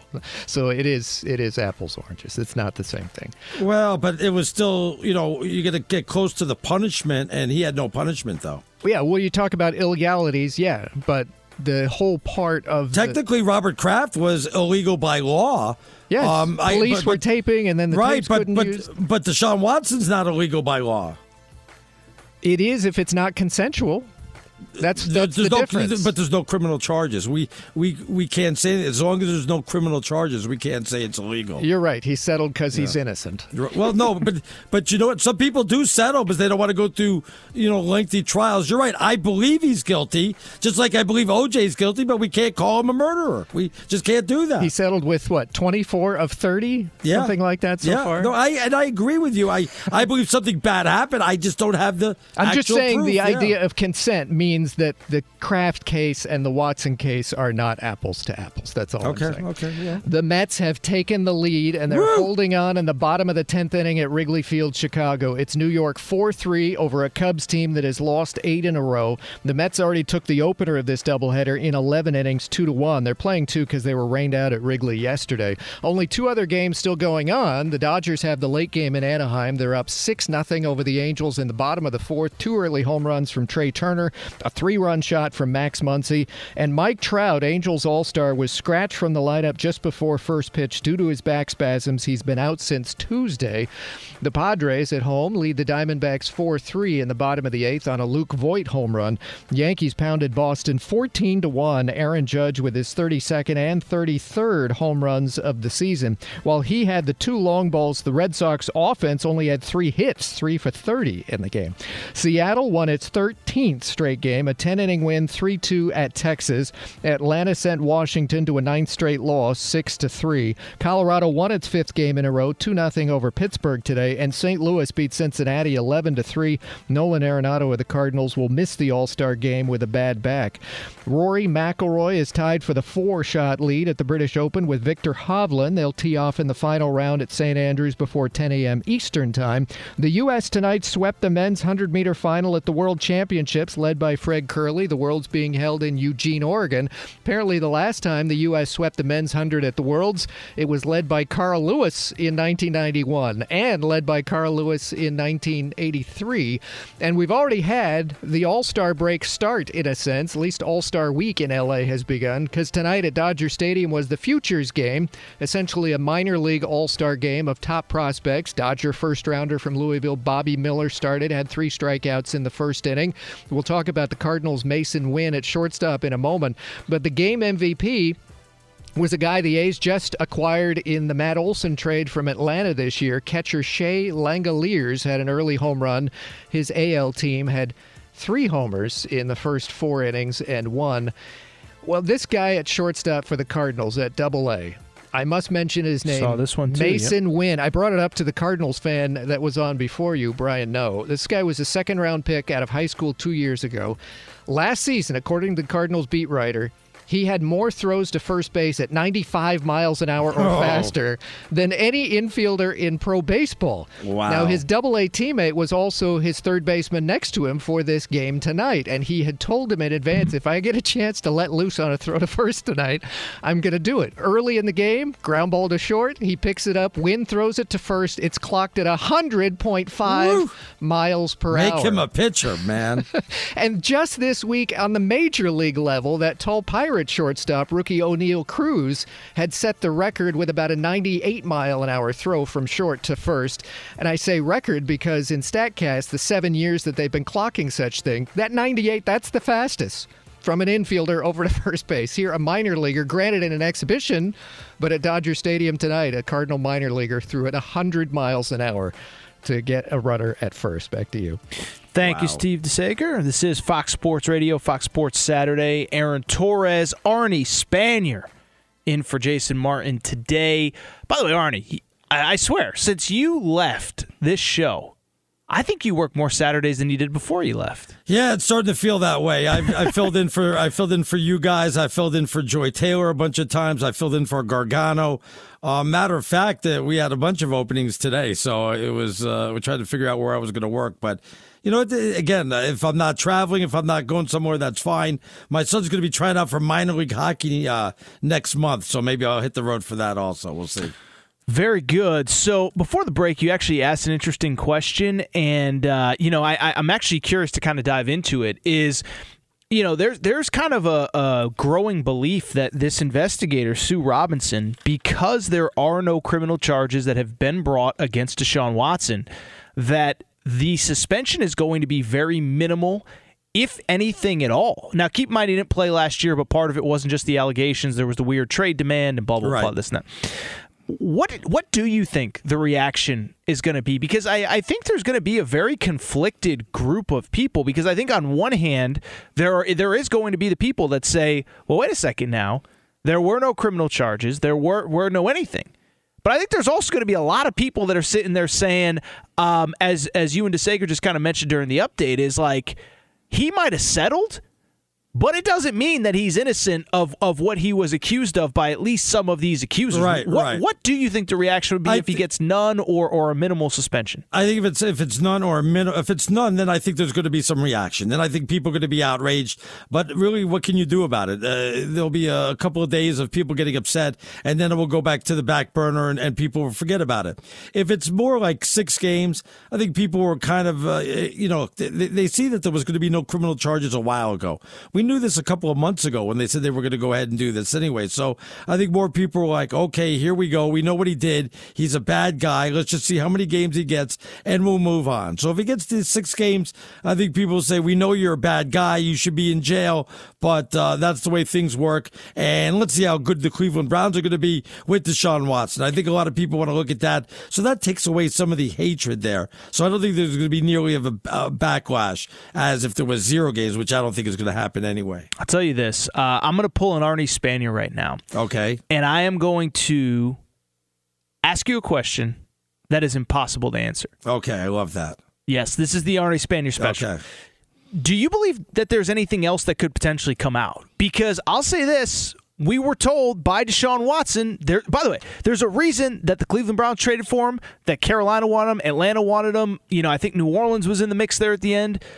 There's a reason all of these teams wanted him in a trade, and it was because he told the NFL, he told investigators, he told everybody that there was nothing else that was going to come out. Right, right. Then the New York Times report comes out. Uh, first of all, there was a 25th accuser that, that emerged. Then the New York Times comes out and says there's close to 30 plus new masseuses that we had no idea about.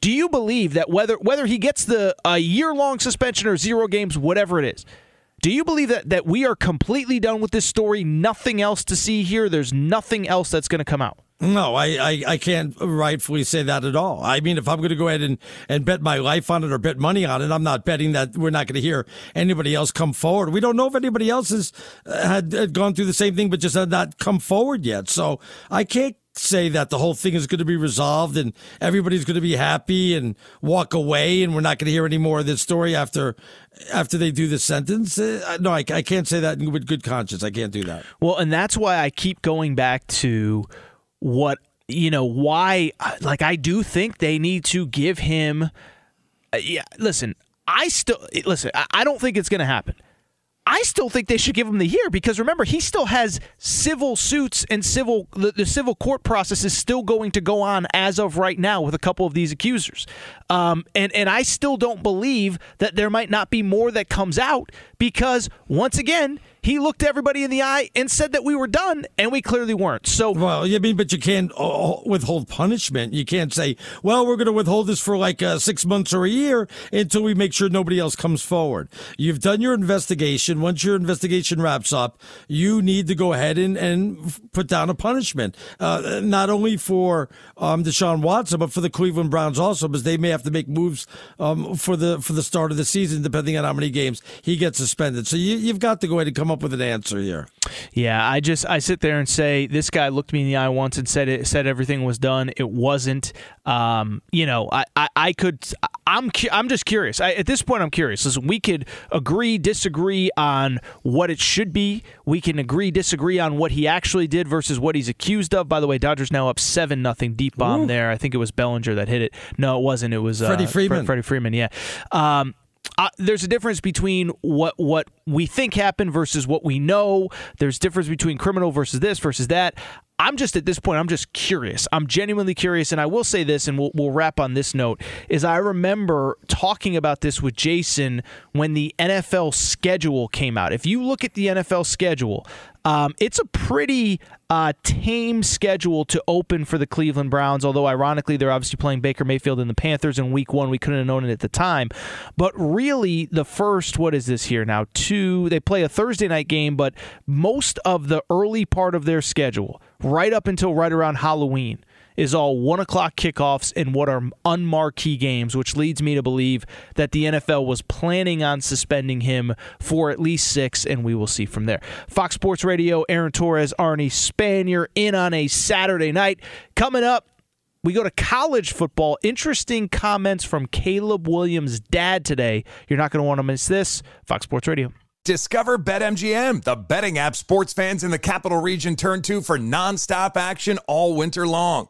Take the excitement of football, basketball, and hockey to the next level with same game parlays, exclusive signature bets, odds boost promos, and much more. Plus, now you can sign in, place bets, and manage your cash balance under the same BetMGM account in DC, Maryland, and Virginia. With the same username and password throughout the DMV, it's never been easier to play with the king of sportsbooks. Download the BetMGM app today. BetMGM is an authorized gaming partner of the NBA and an official sports betting partner of the NHL. BetMGM and GameSense remind you to play responsibly and offer resources to help you make appropriate choices. Please gamble responsibly. BetMGM.com for terms and conditions. Must be 21 years of age or older to wager. Washington, D.C. only. Please gamble responsibly. Gambling problem? Call 1 800 Gambler. Welcome to 500 Greatest Songs, a podcast based on Rolling Stone's hugely popular, influential, and sometimes controversial list. I'm Brittany Spanos. And I'm Rob Sheffield. We're here to shed light on the greatest songs ever made and discover what makes them so great. From classics like Fleetwood Mac's Dreams to the Ronettes' Be My Baby, and modern day classics like The Killer's Mr. Brightside. Listen to Rolling Stone's 500 Greatest Songs on the iHeartRadio app, Apple Podcasts, or wherever you get your podcasts. There's plenty to celebrate in March and. Ex-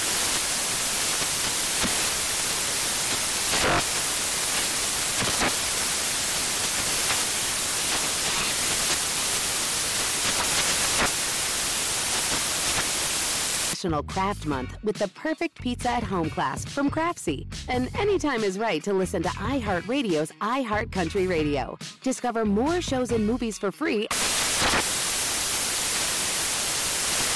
Hey guys, Mario Lopez here to tell you the national sales event is on at your Toyota dealer, making now the perfect time to get a great deal on a dependable new SUV like an adventure ready RAV4.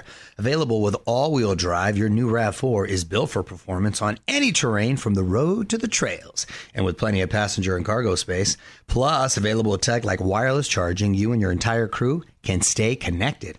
Or check out a stylish and comfortable Highlander with three spacious rows of seating for up to eight passengers. And with available features like the panoramic moonroof, you can sit back, enjoy the wide open views with your whole family.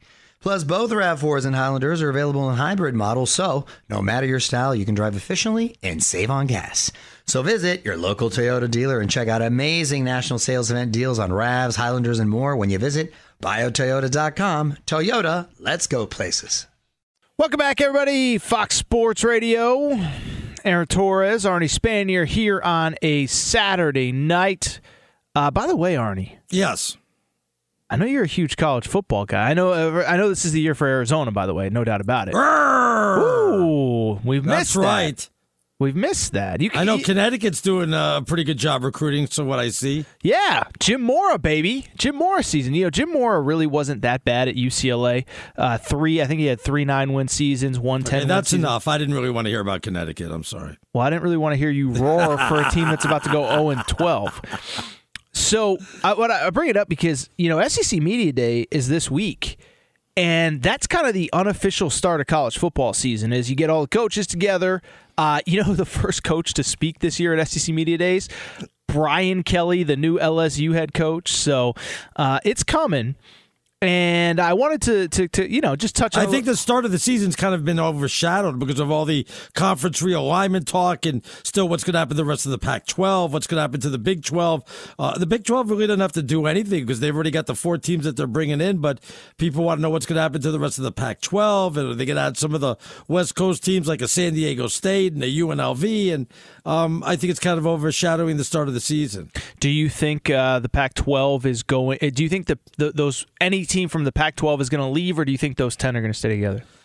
I, I think that there's a possibility all 10 stay together and merge with uh, the Big 12, but I don't know what they're waiting on. I, things have kind of moved pretty fast. I didn't like the fact, I forget which commissioner came out and pretty much said every, you know, team for themselves. Um, so I think that was the Big 12 commissioner. So I'm, I'm wondering if there's still something going on that we don't know about behind the scenes. I know, I, I think Arizona and Arizona State really do hold some good value because you're getting the Phoenix market with Arizona State and you're getting a good basketball school with Arizona. Um, they have good geography also, but it doesn't seem like they're going to break away from what's left of the Pac uh, the Pac-12. Yeah, it, it feels like um, what's so interesting is it's just one of those deals where literally everyone kind of has to do what's best for them because nobody really wants to commit to. Everybody's looking for something better. And so, like, I, I think if you are Arizona and Arizona State and you think the Big 12 is a better spot, you should do it. Uh, because I don't think Oregon and Washington are committed. I don't think, uh, you know, I, I don't think the Bay Area schools, I think Stanford could be in the mix if Notre Dame ever joined the Big Ten. I, I think Arizona, Arizona State, this is never going to happen, but I would love for them to go to the SEC. Geography, it's perfect. I mean, you laugh at that. Perfect. It's perfect, huh? It is. Well, it is. Arizona, they do a lot of recruiting in Texas. Obviously, um, there, you know, wouldn't be a lot of travel for them. You're getting a great basketball school in a, Arizona. a lot of travel for to two schools. It'd be a lot of travel to Florida. It'd be a lot of travel to LSU. It'd be a lot of travel to South Carolina. It wouldn't be that bad to LSU, and it wouldn't be that bad there either. It's not any worse than what UCLA and USC is doing with the Big Ten. But um, you know, I, I still think it's the closest. And you know, I know the SEC doesn't want to expand, but at least they're getting the Phoenix market, so you're getting some high end markets in that also. But you know, the SEC is pretty uh, elite, so they're not going to do anything. So really quick, I saw this story today. Actually, I didn't see it. Uh, Producer Bo sent it along. Uh, Caleb Williams, uh, obviously the high-profile guy uh, at USC right now. He, he left with Lincoln Riley uh, from Oklahoma, and there were a couple things that were interesting that came out of the interview. One of which his dad, Carl, uh, Carl Williams, said about the whole situation at Oklahoma. Of course, if you remember, Arnie, uh, Lincoln Riley leaves, and, and you think he's going to get everybody, including Caleb Williams, and he did get a fair number of players. But what's easy to forget, Caleb Williams played in the bowl game for Oklahoma And I think there was a thought that he was going to stay at Oklahoma. He stuck through uh, the the winter winter workouts, does the bowl game, whatever. Um, and so here is what his dad told the LA Times today. We didn't know what we were going to do. And honestly, when we went into the portal, Oklahoma was at the top of the list, but they didn't. They did some things that weren't in his best interest, and so uh, he doesn't say it, but the insinuation is that Oklahoma basically took a commitment from a quarterback, Dillon Gabriel, transfer from Central Florida, the day Caleb Williams announced that he was going to enter the transfer portal. Do you believe that Oklahoma was actually at the top of the list, or is that Caleb Williams' dad with a little bit of revisionist history? I, I don't know if he was on the top of the list. I don't even know why he would say something like that. Um, you know, he was saying that the fans have turned on him, and that was one of the reasons also. Uh, I believe that he wanted to go and transfer. At this point, I, I don't really care, but there's a lot of stuff that goes behind the scenes. And you know, it's not, it, it's recruiting is a dirty job. You know, they promise you the position or they promise they will recruit your position, and that's exactly what they do. They go out there.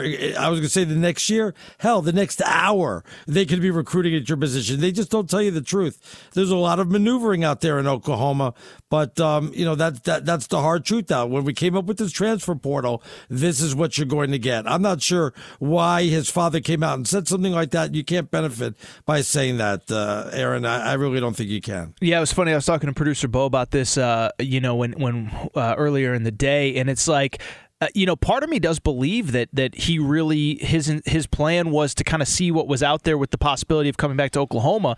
But I don't blame Oklahoma for taking a quarterback right away either. First of all, right, you know, right. uh, you know, it, the kid didn't commit for close to a month after he decided to transfer, and it's like Oklahoma can't sit around until the middle of February without exactly. a backup plan. And so no, you have to make other choices. You really do. Yes. They they did, and so uh, they got Dillon Gabriel, Caleb Williams now at USC. As I said, SEC Media Days now uh, start on Monday, mm. and oh by the way, we're about I think six weeks from week zero, seven weeks from week one in college football. Coming up, we go back to the NBA. Plenty to discuss. Why doesn't anybody want Kevin Durant? Aaron Torres, Arnie Spanier, Fox Sports Radio.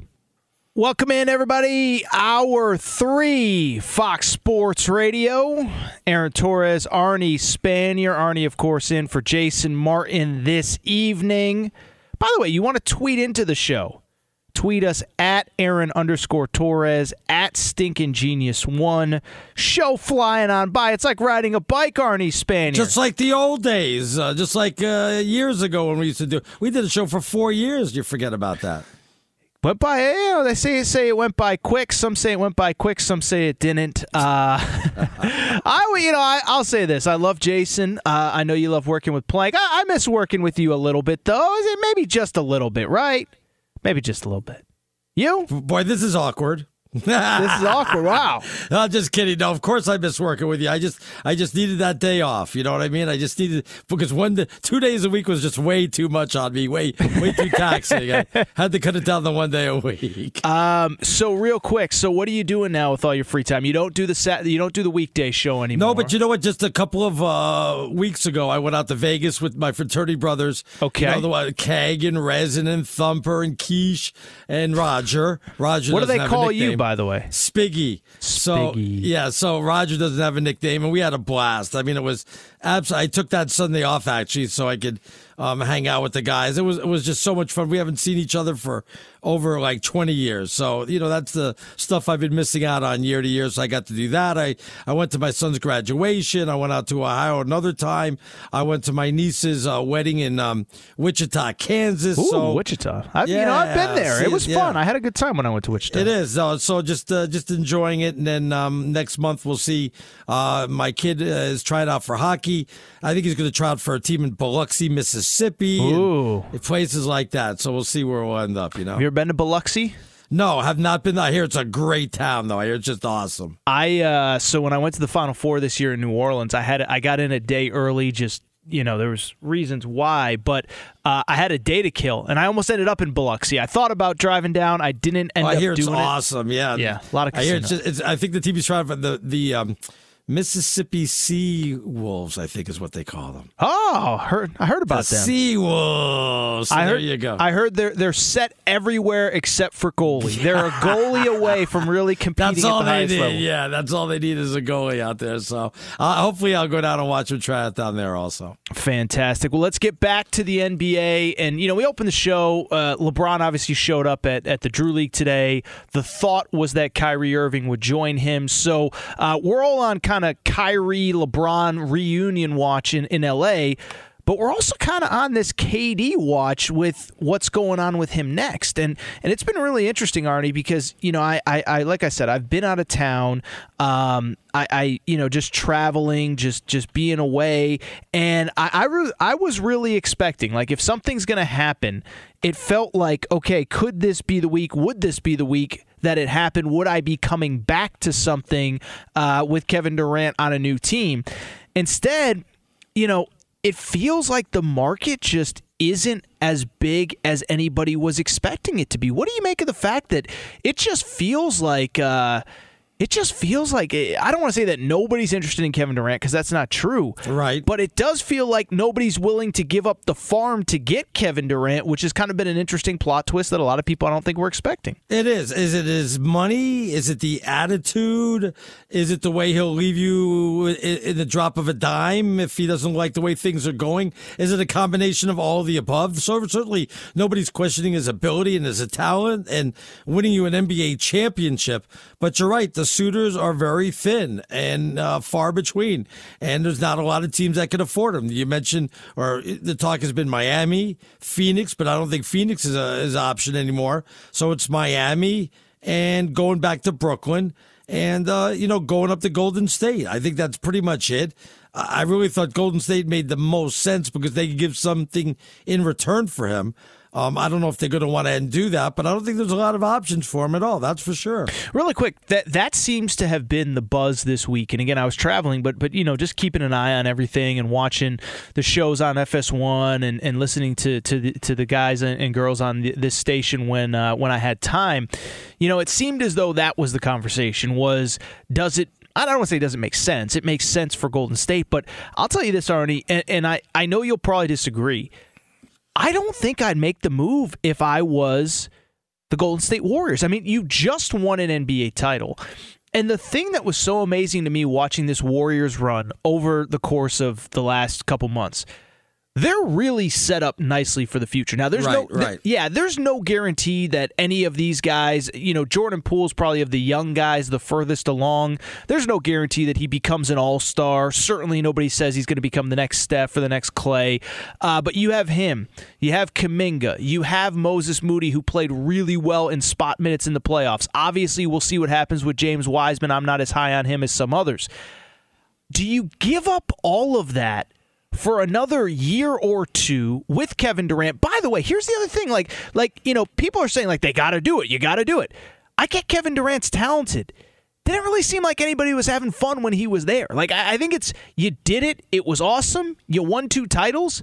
But you just proved that you could win without him. And I don't understand this idea that they got to go out and get him because you just won a championship. It'd be one thing if you lost in the Western Conference Finals, or even if you get to the finals and you're not quite there but you won the championship. You won the ultimate prize.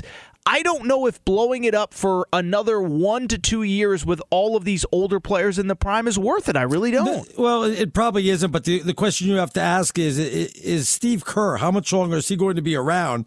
And if it's going to be 2 Isn't or he calling years, in an hour four to tell us that or not? Uh, no? Yeah, well, Okay. I'm sure he's going to be calling in an hour four. Um, is he going to go ahead and only be around for two or three more years? And if that's the case, then maybe he's going to want Kevin Durant. You're right. They don't need him. They don't need to rush out and get him. Do they want him? Um, I'm sure some Warrior fans do. It's probably 50 50 out there. But after winning an NBA championship, they don't have to do it at all. Had they lost the NBA championship, that's a different story. But they don't have to make any moves right now. They could just sit back and, and just say, we're going to run it back. We feel good with what we have. Well, that and that's why I just it's not that I don't get it. I just think there's this idea that we we always think of sports and, and specifically basketball as like it's just a big like fantasy basketball league, right? Just go get all the best players and, and put them all together. And we've seen how many times it doesn't always work. Russell Westbrook with the Lakers did not work. Kevin Durant, Kyrie Irving, and James Harden were supposed to run the league forever. They played, I think, 12 games total, and now KD and Kyrie might not be in Brooklyn next Isn't, year. isn't that weird? I mean, you listen, look at the names you mentioned: Kyrie, Kevin Durant, Westbrook, James Harden, and what do they all have in common? Not much of a market for each and every one of them. Even when Harden was moved, there was only a few teams that could actually take him or want him with the way his attitude and salary is right now. So, eh, are people realizing we don't need those attitudes? We don't need those salaries. They disrupt the team. They're not good uh, teammates. Uh, they're not good teammates on the court. I'm not sure what it is, Well- but it seems like all those guys have a lot in common there. Well, what I've said and what I truly believe is the era of we just get a bunch of superstars and give them complete control. I believe that era is over. Um, Lakers missed the playoffs this year. Clippers, I know Kawhi was hurt, so it doesn't really count. They missed the playoffs this year. The Nets get swept out of round one. And who are the teams that had success? The Warriors. Most everybody on that roster drafted by the team, developed by the team. They they trust the GM to make the right moves. Steph and Draymond weren't demanding that they trade all their draft picks the second things went sour a year or two ago. Finished with the worst record in the NBA one year, as a matter of fact. The Boston Celtics, as we mentioned earlier in the show, Jayson Tatum, Jaylen Brown, Marcus Smart, all drafted by the team. Memphis Grizzlies, mostly homegrown players. I know they didn't make a deep run, but they're a team that, that's mostly through the draft. They trust the coach, they trust the GM. Isn't it funny how the first two teams you mentioned um, went to the championship without their superstars? The Warriors went back to the championship without Kevin Durant, and Boston went to the championship without Kyrie Irving. Matter of fact, you could look at some of the superstars. Um, the Pelicans have done better without Anthony Davis. Um, They- they did well without Zion this year. They did well without Zion. So maybe the day of having that one dominant guy is is. I'm not going to say isn't important, but it's not the end all the be all. When Ja Morant went out, Memphis was still like 18 and two or something like that. So um, it, it's really about uh, the whole the whole team, not just one superstar. Well, and that's kind of why I think to go back to the original question, it's be- why I don't think there's much of a market for Kevin Durant. Is yes, if you can, if you're, if you were Phoenix, and like you said, now that they have DeAndre Ayton back, it's probably unlikely. But um, you know, are you going to blow everything up just to get Kevin Durant, and you know in a year or two he's going to be unhappy? I don't know that you do it. If you're the Miami Heat yes, you have to give up something to get him, but you know you can't trade Bam Adebayo. Uh, you're not going to trade Jimmy Butler. So then all of a sudden, who are you actually trading? And so the point I'm trying to make is, I, I think that a lot of these teams are are starting to learn the lesson of yes, Kevin Durant is a great individual talent, but here's the bottom line, Arnie. The last time he made the finals when he wasn't playing with Steph Curry was 10 years ago, was a decade ago. And so he hasn't elevated teams without, uh, you know, without Steph Curry. And all he does is complain and whine. He can't get along with anybody. He couldn't get along with probably you know the easiest superstar in the world to get along with Steph Curry. Um, couldn't get along with Steve Kerr, who seems like a pretty easy guy to play for. So it's not that he's not talented, but it's just like you got to blow up everything, you got to give up everything, and in a year he's going to be unhappy. It's just I, I think all of this plays into itself. Well, you, you got to understand, and I, I mentioned this when I was filling in with uh, with with Plank. Uh, if I'm the owner of the of, of the Brooklyn Nets, which is which is Joe Tsai, right? He is the owner. Um, I go, I call a little meeting, and I say, you know what, I want, I want to speak to KD, and I want to go ahead and speak to Kyrie in my office, right? So you, you hear a knock at the door, and they go, "Hi, come on in. Hi, KD, Kyrie, how you doing? Don't bother sitting. It's going to be a short meeting." Um, I just want to say to you, KD, you have four years left on the contract. You're not going to be traded. We'll see you at, we'll see you at practice. Um, remember, I gave you the forty million to rehab yourself. Shut up. I'll see you at, at, at the first practice. Kyrie, nobody really wants you other than the Lakers, and I'm not just going to give you away. Here are your choices. You can come back and, and, and play with Simmons and, and KD, or maybe I could ship you to another team and get a little bit more. You don't like that? Then you get ready for day one, too. All right, guys, I'll see you later. Nice seeing you. Goodbye. That That's pretty much how the meeting is going to go. You know, Arnie, they say with age comes wisdom. And apparently, you finally learned the lesson that I've been telling you for four years. What is that? I What is told you for all these years just because a guy demands a trade doesn't mean you have to trade him. We, I said this with Anthony Yeah, Davis. But, but that you're talking from like a player having position. You got to understand these owners have bigger egos than the players do. They, they, they say I have more money than you do. I own the team, so you work for me. Well, and I I'll say this.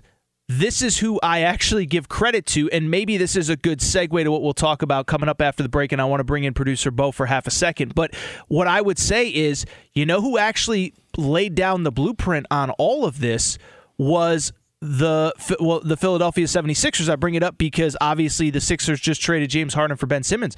The 76ers said, we're not just going to give away Ben Simmons, and we can criticize Ben Simmons, and, and he has his shortfalls. He's like a 24 year old all star that when he plays is a great playmaker and is one of the best defensive wings in the league. And it's, they're like, we're not just going to give him away because you don't want to play here anymore. Right. When we find a trade package that works for us, then we will trade you. Otherwise, you're going to sit out, and we're going to do everything we can not to pay you. And we don't care how much you complain, and we don't care how much you do this and how much you do that. And so it'll be interesting with KD. And I actually want to discuss that exact topic after the break. Really Right. quickly, Bo, you said you had something. Go ahead, come on in. Yeah, no, it's it's nice to talk about owners and stuff playing hardball with their players that request trades, but I, can you guys name a player who requested a trade in the NBA in the last like ten years and didn't get their wish eventually? No, maybe Like- not the NBA, but we could say somebody like Aaron Rodgers, right? Yeah, but I mean, we're you know, in, in Kevin Durant's case, like I. Well, I, I see. And so, two things. One, I would say that I think the 76ers were the team that finally drew the line in the sand, said, you don't want to play here, that's fine. But we're not going to trade you where you want to go, when you want to go, under the circumstances that you want. I would also say the New Orleans Pelicans, you can criticize them, but I thought that they did a pretty good. If you remember that year, they had a trade set that was essentially the exact same trade that they got in the offseason. But they said, we're not trading you to the Lakers just because this is what you want right now. And so they waited, they got whatever, blah, blah, blah. But I will tell you this, uh, Bo, and I appreciate you bringing up that point because coming up, I'm going to tell you why Kevin Durant is actually different than all of those other guys and why I do think that Arnie's comments. Man, you must be. Are you've been hanging out with Beth too much? You're getting I'm some on common- fire. You're getting some common sense, and you're bringing up good points. I'm terrified. This is tough for you to admit, huh? Uh, I mean, it's tough for me to. I mean, you know, they say a broken clock is t- t- right twice a day. Arnie Spanier's right like twice a year, and they Wow. were both tonight. So this is incredible. I'm going to tell you why Arnie is right again, but also why I think KD is the one superstar, maybe in the league, that you can say you got to go out and play, man. That's next, Fox Sports Radio. Discover BetMGM, the betting app sports fans in the capital region turn to for nonstop action all winter long. Take the excitement of football, basketball, and hockey to the next level with same game parlays, exclusive signature bets, odds boost promos, and much more. Plus, now you can sign in, place bets, and manage your cash balance under the same BetMGM account in DC, Maryland, and Virginia. With the same username and password throughout the DMV, it's never been easier to play with the king of sportsbooks. Download the BetMGM app today. BetMGM is an authorized gaming partner of the NBA and an official sports betting partner of the NHL. BetMGM and GameSense remind you to play responsibly and offer resources to help you make appropriate choices. Please gamble responsibly. BetMGM.com for terms and conditions. Must be 21 years of age or older to wager. Washington, D.C. only. Please gamble responsibly. Gambling problem? Call 1 800 Gambler. Welcome to 500 Greatest Songs, a podcast based on Rolling Stone's hugely popular, influential, and sometimes controversial list. I'm Brittany Spanos. And I'm Rob Sheffield. We're here to shed light on the greatest songs ever made and discover what makes them so great. From classics like Fleetwood Mac's Dreams to the Ronettes' Be My Baby, and modern day classics like The Killer's Mr. Brightside. Listen to Rolling Stone's 500 Greatest Songs on the iHeartRadio app, Apple Podcasts, or wherever you get your podcasts. There's plenty to celebrate in March and ex-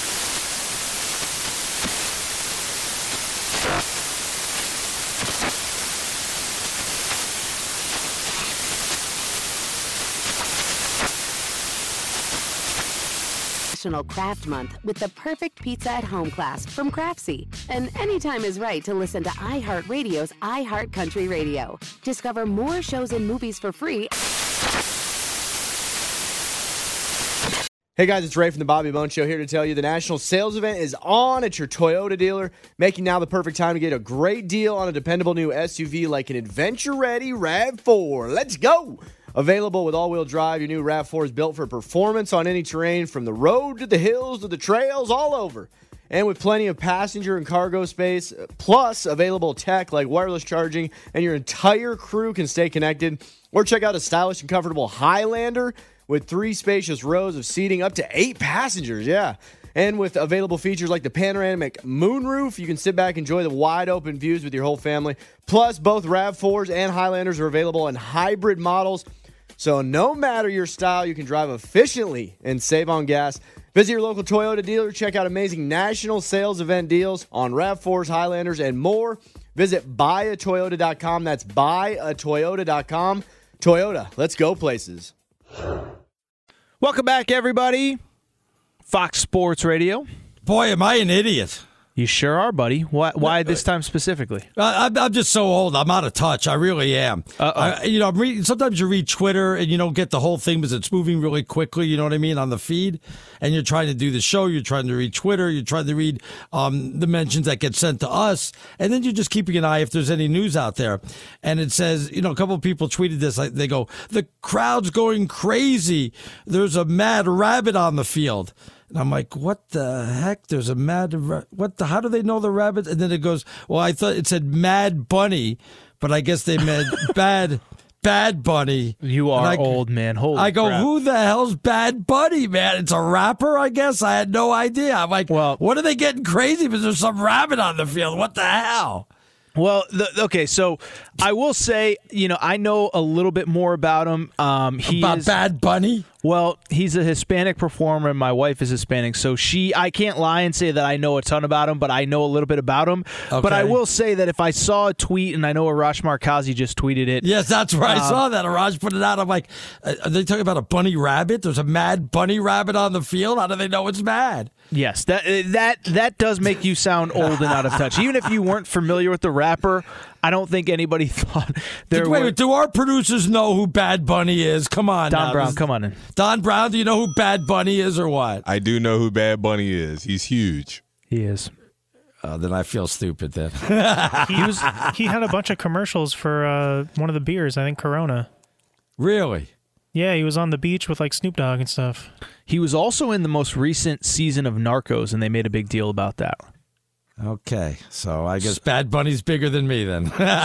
so you're not only out of touch with music, Out of also touch. pop culture because Yes. he was in uh, Narcos. so it's, very so it's not show. a mad rabbit on the field then, nothing like that. then. You've heard of Nar- you've heard of Netflix, right? Narcos yes, is of a course. show yes, on thank Netflix. You. I yes. know that. Thank you very much. I just assume you just have Pac-12 network on the on the TV 24 hours a day up there in Vermont. So Yeah, I just. By the way, Vermont got voted the number one place to live. How about that again for the second year in a row by CNBC? Wow, congratulations! What's the weather they- uh, like up there this this Oh, time? it's of year? beautiful. It's 80 degrees, 82 degrees. It was absolutely gorgeous today. 82. That seems unseasonably warm. Is that Yeah, it's, unseasonable? it's a little, it's a little warm, but it was nice. I'm not going to complain about a little bit of heat when we have negative 10 or 20 degrees a lot of the time in the winter. You know. Yeah, I remember uh, doing a. I, I had to call a coach for some story that was based in New Hampshire, probably about ten years ago, and he's like, "Yeah, it's 91 up here." He's like, "Oh my god, we haven't had it 91 up here, and I can't even tell you how long." And I was Yeah, like, wow. 91. You don't want to go outside. Then it's just way too hot. They can't handle that. Very good. Well, speaking of way too hot, yeah, you know what's not hot. The Kevin Market trademark, Kevin Durant trademark. Wow, I butchered that one. That's what happens when you let me drive. But you know, you said before the break. So he said if you were Joseph Tsai, the owner of the, the, the Brooklyn Nets, you would pull Kevin Durant into your office and Ky- Kyrie Irving too. But you know, the main focus here is Kevin Durant. Yeah, of course. Yeah. And say, look, you got four years left on the deal. You're playing. And Is that unrealistic? I mean, isn't that why I gave him the contract because I want him to play for me? So that's why I gave him the four, five, six years, or no? First of all, this has been my biggest beef with the NBA for years, and this is why I believe the NBA in in terms of cachet and whatever like i do think it's it's it, it, everything like like the ratings are going down i think this is a big reason why is i i don't think the average fan can relate to making 35 million dollars a year um having a bad day at work and demanding you be traded to somewhere else but with kevin durant specifically you mentioned this concept and I do think producer Bo brought up a great point before the break about the idea that you can go through just about any player over the last five, six, seven years. When somebody demands a trade, it happens. Uh, James Harden demanded a trade out of Houston. He got it. Ben Simmons demanded a trade out of Philly. It took a while, but he got it. Kyrie, never forget, demanded a trade out of Cleveland. He got it. Anthony Davis. But I do think Kevin Durant is a little bit different, and I do think your idea holds weight for a little bit of a different reason. I do think there's a difference between James Harden, who's a little bit aloof, a little bit out of shape, whatever, and Kevin Durant. I do believe there's a difference between Kyrie Irving, who's been injury prone, aloof, and Kevin Durant. Kevin Durant is an all time historic great. And I don't believe that he can just sit out games the way that Anthony Davis did a few years ago when he was demanding a trade. Right. The way that uh, Kawhi Leonard did in San Antonio. Kawhi Leonard did in San Antonio. Remember, Kyrie Irving said, "If you don't trade me, I'm going to go. Un- I'm going to f- uh, have a surgery so I don't have to play." I don't think Kevin Durant can do that because his like like he's now not only is he trying to chase another ring, whatever. He's chasing legacy. He's chasing records, and I do think he he his stature as a player. You can't just not show up if you're Kevin Durant. Now you can, but I don't know. I I feel like him and LeBron at this point in time are in a different point in their careers where they're chasing so Right. much more than just another ring, another championship. And I, I don't think they can sit out, Arnie. I really don't. What it needs to be addressed is why doesn't he want to go back? If, if he still has a good rapport with Kyrie, what's wrong with him, Kyrie, and Simmons back in Brooklyn and running it back another year? That's what I don't understand.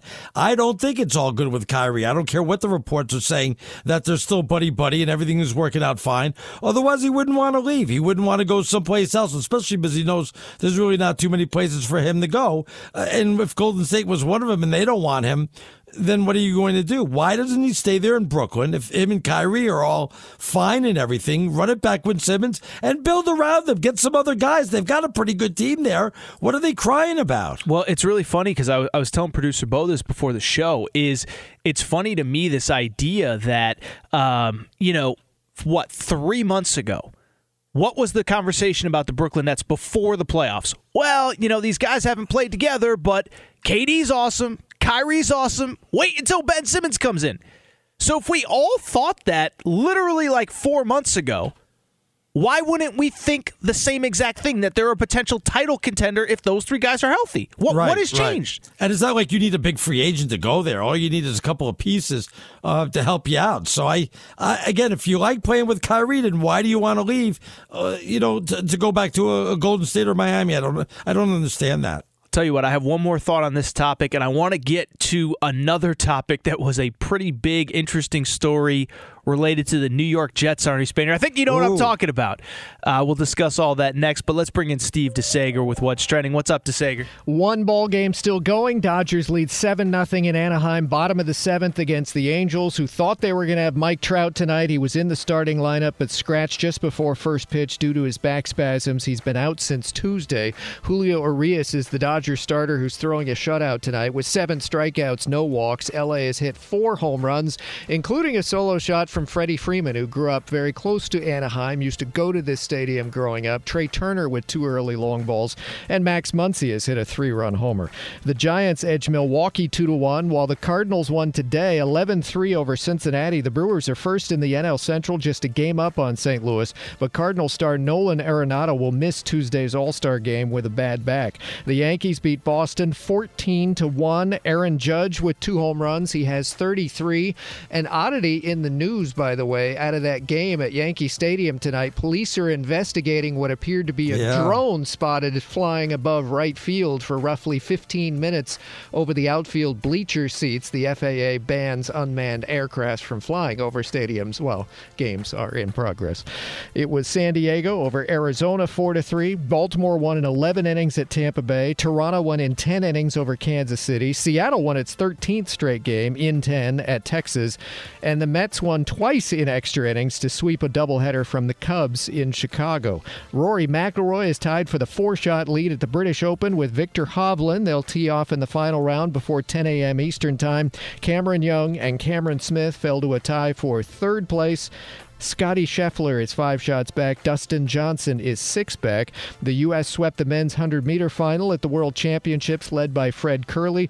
And the NBA Summer League schedule ends tomorrow night in Las Vegas. Today, the Detroit Pistons were back on the court. They've been playing the Boeheims this summer. Buddy Boeheim was one of five from three point range today, five points. Jimmy Boeheim off the bench, 0 of 3 from long distance, five points and three fouls. I want to play then if they let anybody play. Come on. UCLA's Jules Bernard had 22 points in under 20 minutes off the bench for the Pistons. That guy's a scorer. You may you may find the place to play. That guy's a scorer. The Utah Jazz have had Johnny Juzang from UCLA, not a good percentage shooter. Pistons, by the way, won their game against Orlando. And for the Boston Celtics Summer League team, Justin Jackson from the North Carolina Tar Heels was 4 of 15 shooting for 10 points. And former Florida State center Mfiondu Kabengele had 18 points. It Mm. wound up a win for the Nets over the Celtics. For the Brooklyn Nets, they have Cam Thomas from LSU, who's already been a co MVP of the Summer League, and he's been great the past couple of weeks. He had 25 points in this game. Back to you. Thank you, Steve DeSager. Fox Sports Radio, Fox Sports Saturday. Aaron Torres, Arnie Spanier in for Jason Martin. Uh, by the way, DeSager will rejoin us here in about 10 minutes for his extended update. Uh, Arnie, really quick, we were talking Katie and Kyrie. Let's just let's just kind of put a bow on it. By I'm just going to ask you, how do you think this gets resolved? Because um, the Lakers seem to be kind of, uh, you know, kind of drawing the line in the sand on what they're what they're actually willing to give up for Kyrie. Uh, you may need a third team involved for the Russell Westbrook element of it. Um, and Kevin Durant, as we've talked about, it, it doesn't feel like there's very much of a market for him. I think it's I think it's going to be somewhat status quo. I think Kevin Durant's going to go back to Brooklyn. If that's true, I get the feeling that Kyrie's going to end up staying there too. If anybody's going to get moved though, it'll be Kyrie to the Lakers, and they'll get rid of the draft picks like they wanted. I still think Kevin Durant's going to end up in Brooklyn. They'll stay there with Simmons. They'll have to get another piece, and I still think there's a chance that there could be all three of them uh, staying there also. So uh, I I I'd probably bet. Uh, all three of them stay in Brooklyn before I bet that uh, Kevin Durant and Kyrie leave. Really, that's interesting. The only reason I bring it up is because of the fact that you know when I uh, when when I when I look, I mean. It would be a pretty big L for Kevin Durant if he demands a trade and then comes back. And uh, I think publicly, if he came out and said, "You know what, I'm rescinding my trade," That's offer. exactly what he's going to do. He's like, you know what? I've talked to Kyrie. We decided we have other unfinished business to do here in Brooklyn. We've talked to Joe Tsai, and we're all on the same page. We know we have a championship caliber team. We've got to go ahead and get it done. Some BS like that, you know? So, do you think he just did this all to just help Kyrie? Do you, do you think it's over the the Kyrie non-extension? I, I think it. I, I, I, I'm not sure. I think because Kyrie wanted to be gone or was going to be gone, then he wanted to be gone and didn't want to stay there by himself and, and, and be in a losing situation. I think he panicked a little bit and he didn't realize how slim the market is for him. So uh, I think if he could do it all over again, he never would have done that. Yeah, and and I, uh, you know, I also it just goes back to you know, I, I just the guy is so out of touch with you know whether it's rea- reality is not the right word, but just perception. You know, like like he comes off this week, you know, three four weeks ago now, where Charles Barkley calls him out. Um, you know, says you're a bus rider, you only want to get on with the good teams, blah blah blah blah, and then immediately demands a trade, and then immediately demands a trade to oh by the way, the two best teams in the NBA in. Um, you know, in Miami and Phoenix were the two teams that he said he was interested in. So, you know, I, I, I, guess maybe he saves face if he says publicly, "This is what I want. I want to give it one more run." And I also go back to Arnie to, to the other idea, which is what we talked about right before we got to DeSager. I don't get this idea where it's not salvageable in Brooklyn. If we all agreed a week before the playoffs that if Ben Simmons came back, which we all expected at the time, that they were a title contender. Remember, we weren't talking about, uh, you know, uh, uh, can they get to can they get past the Celtics? One, we didn't know how good the Celtics were, but two, it was can they win a title this year? And now all of a sudden, two weeks later, we decide, uh, you know, two months later, we decide because they got swept that now this isn't salvageable. That's the part that I don't get on. You know, it's interesting. How come there's not a bigger backlash? It goes to show you because it's in Brooklyn, and you know, you know, where the fans there? Could you imagine if uh, Kansas City, if, if like Mahomes said, um, "Me and Travis Kelce want to be traded," that we would be talking about that for months, wouldn't we? We that's all we'd be talking about. Could you imagine if you know it was something like that, where you know, big names and a quarterback or something wanted to be traded, that's all we talk about. Here, you could have uh, uh, two Hall of Famers that could possibly be traded. Nobody's really making a peep about it, you know? Well, unfortunately, it's because of the culture that was created, you know, that's been created in the NBA. And again, I go back to I don't think it's good for the league. I mean, we can argue, we could do the ratings are down. The ratings have been down, and I think it's because superstars are coming and going. They're not playing in the regular season. Uh, they get to the like like that's I, the biggest problem. Not playing in the regular season, but the, and the only getting in like forty down, games. Now, yeah. now certain now, now there were parts of the playoffs that were the ratings were up, but the finals were down. So I, I want to be fair. I don't want to just yeah, but that. down from what? Down from last year no. or the year before? Well, down from multiple years. I mean, you know, and and what I again, what I just keep going back to is. I just don't think that the average American can relate to uh, you know, guys that that you know are making 35 40 million dollars well, a year and, and they're making that work. They're making that type of money in the NFL. But they show up for work. They're getting hit in the mouth and getting up and playing like that that's the part that that I think, you know, and I and I think this younger generation sees that and it seems like right now they kind of under you know it, Giannis is obviously committed long term to Milwaukee. Now they did win a championship, so that helps. But it appears as though Ja Morant is super happy in um, you know super happy in Memphis. You know Devin Booker in uh, in Phoenix. So I'm hoping that the younger generation has all this figured out. How out. many games do you want your superstar to play? How many games are you happy with? And don't, I'm not going to say like, I'll just be happy if Anthony Davis does 60 because he's been out for so many uh, years, um, you know, so many games for the last couple of years. Just overall, in general, forget if it's a LeBron or Anthony Davis or Kevin Durant or Kyrie. How many games should, or even a Giannis, how many games should your superstar play? I think assuming there's no real injuries, yes, I, I think yes. 70 feels like the right number. I was going to say uh, exactly what yeah. I was going to say. If I if I get 70 games, um, and that's with injury and load management, I'd be where can I sign for that right now? I'd sign up for that yeah. immediately. Yeah, and I'm not old school, you know, 1960s columnists like you owe it to play every game on the right. schedule because Junior only gets to go to one game a year. No, I, I, and you know I think part of it is what we've done in the media too, which is created this situation where if you don't win championships, it's all based on what you do in the playoffs, and so I get that. So you don't want a guy playing every night, but I, uh, or you don't want a guy burning himself out, I should say, in the regular season, and then. But how do you burn yourself out when there's hardly any more back-to-back games, when the travel is so easy, when it's so much easier to do it now than it was back in the day? How do you burn yourself out? I mean, I don't know. I'm just saying. I, am Yeah. just saying is is I get the idea that it's probably not realistic to ask your best player in this era where we demand everything is about the postseason, everything's about championships. It, it, it's probably doesn't. It doesn't even make sense to play your guys 82 games. Um, but you know, I, I just I do think you got to play more, and I, I do think uh, you know some of these guys. I don't know load management, all that stuff. I, I don't think is good for the sport. But uh, I do want to switch gears, uh, and I do want to tell you, DeSager will be joining us after the break. He does an extended update every Saturday. He's got some great stuff on baseball going into the All Star break. Plenty more coming up. DeSager joins us next.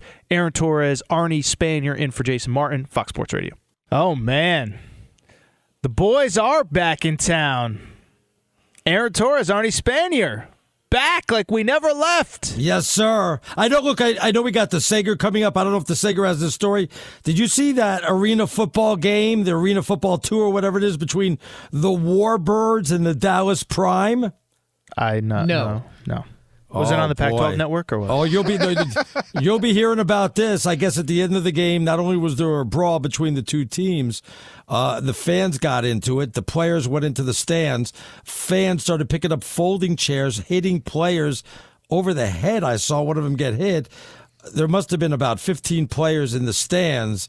Uh, it's completely chaos. Chaos. It's just chaos. And out not there. at the palace, you're saying. It was malice elsewhere. Yes, yes, it was elsewhere. Unknowns- The Warbirds and the Dallas you Unknowns in an indoor football league tour, you're saying? This is not no, even wait, a league? football. No, football league two, in, indoor football okay. two. I, Okay. Yeah, I think it's the second one. I'm not. It's not the first one. I think it's the second league. So uh, yeah, I haven't kept track of all the Wait indoor till you see that. leagues. You you'll see the video. It's all over Twitter now. It's just coming out. Wait till you see. This is terrible, man. It's crazy hitting each other with metal chairs and stuff. Unbelievable. Somewhat opposite of that, the British Open is going on this weekend. you know, even with Tiger Woods in this the first couple of days, and I know when I bring up TV ratings, some people will think, ah, well, huge time difference with England and here. But I'll compare it with Wimbledon, which had the exact same time difference last weekend. USA Network for first round of British Open golf on Thursday averaged 1.1 million viewers. Wimbledon women's final got 1.2 million last Saturday, Mm. and that was a final between Ons Jabeur and Elena Rybakina. The men's final got 2.2 million last weekend on cable. Expecting big ratings because MLB's All Star Game is on Fox this Tuesday night. Last Right. year, Fox got over 8 million viewers for the All Star Game. And Jason's not here, but his Braves are going to go into the All Star break as the only major league team so far that doesn't have a three game losing streak. The defending champions are actually playing quite well this year, thank you. It's the longest any team's gone into a season without losing a third in a row since the 2009 Dodgers didn't lose a third straight game until game 100 of that year. But the Atlanta Braves are in the same division as the mighty Mets, so they're not a first place team, Atlanta. Very much in the hunt, but keep in mind the new playoff format. Only the top two division winners in your league get to skip that first round best of three they're putting in starting this season. So, as of now, it would be the Mets and Dodgers going straight to the division series best of five. And in the American League, as of now, it would be the Yankees and Houston doing so. Mm. Meanwhile, in the NL Central, Milwaukee's lead is down to one game over St. Louis as the Cardinals won today, and Milwaukee has just had a wretched last 24 hours in the Bay Area. Last mm. night, very late last night, the Brewers brought in their closer, Josh Hader, who's having an awful month suddenly. Yep. He gave up three home runs, including a game winning grand slam, allowed six runs in the bottom of the ninth to lose the game. They brought in a different reliever bottom of the eighth tonight, and he issued a bases loaded balk, and Milwaukee lost 2 Oh, to 1 jeez. at San Francisco. Again, after everyone plays tomorrow, it'll be All Star break. Actually, Dodgers and Angels are the only two teams that don't play tomorrow. After they end, That's crazy. I've never heard of that. Yeah, Yeah, it never heard strange, and it has nothing to do with I think uh, you know Dodger Stadium being the site of the All Star because they're playing in Anaheim Right, this right. weekend. All I can think of is because the Dodgers, unlike most teams. Don't have Thursday off. They start a series with the Giants on Thursday at, at the All Star Ah. break, so maybe they're getting same number of days as most teams by taking tomorrow off. And there's no Sunday night game tomorrow either. As for the Houston Astros, again, it, the two best division winners at the moment in the AL, so they would get the first round by Yankees and Houston. Justin Verlander's been sensational quietly. Houston shut out Oakland 5 0 today. Verlander had 10 strikeouts in 6 innings for the win, so he's 12 and 3, ERA 1.89. I bet on him in Vegas and he lost that one game a couple weeks ago.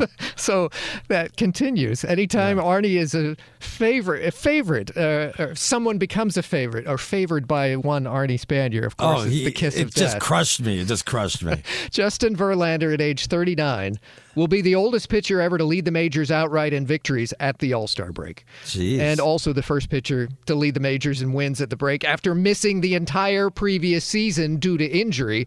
And a note from Stats Inc. that Verlander. Also, the first pitcher in Major League history to go into the All Star break with all of these things not only at least 12 wins and an ERA under two, and opponents are batting under 200 against him for the season, and a winning percentage of over 800 so far. Strikeout to walk ratio is 5 to 1. He's just been sensational. What's the record for wins going into the All Star break? Like 15 or something like that? For one pitcher? Yeah. Knowing that the All Star break is not exactly at the same time.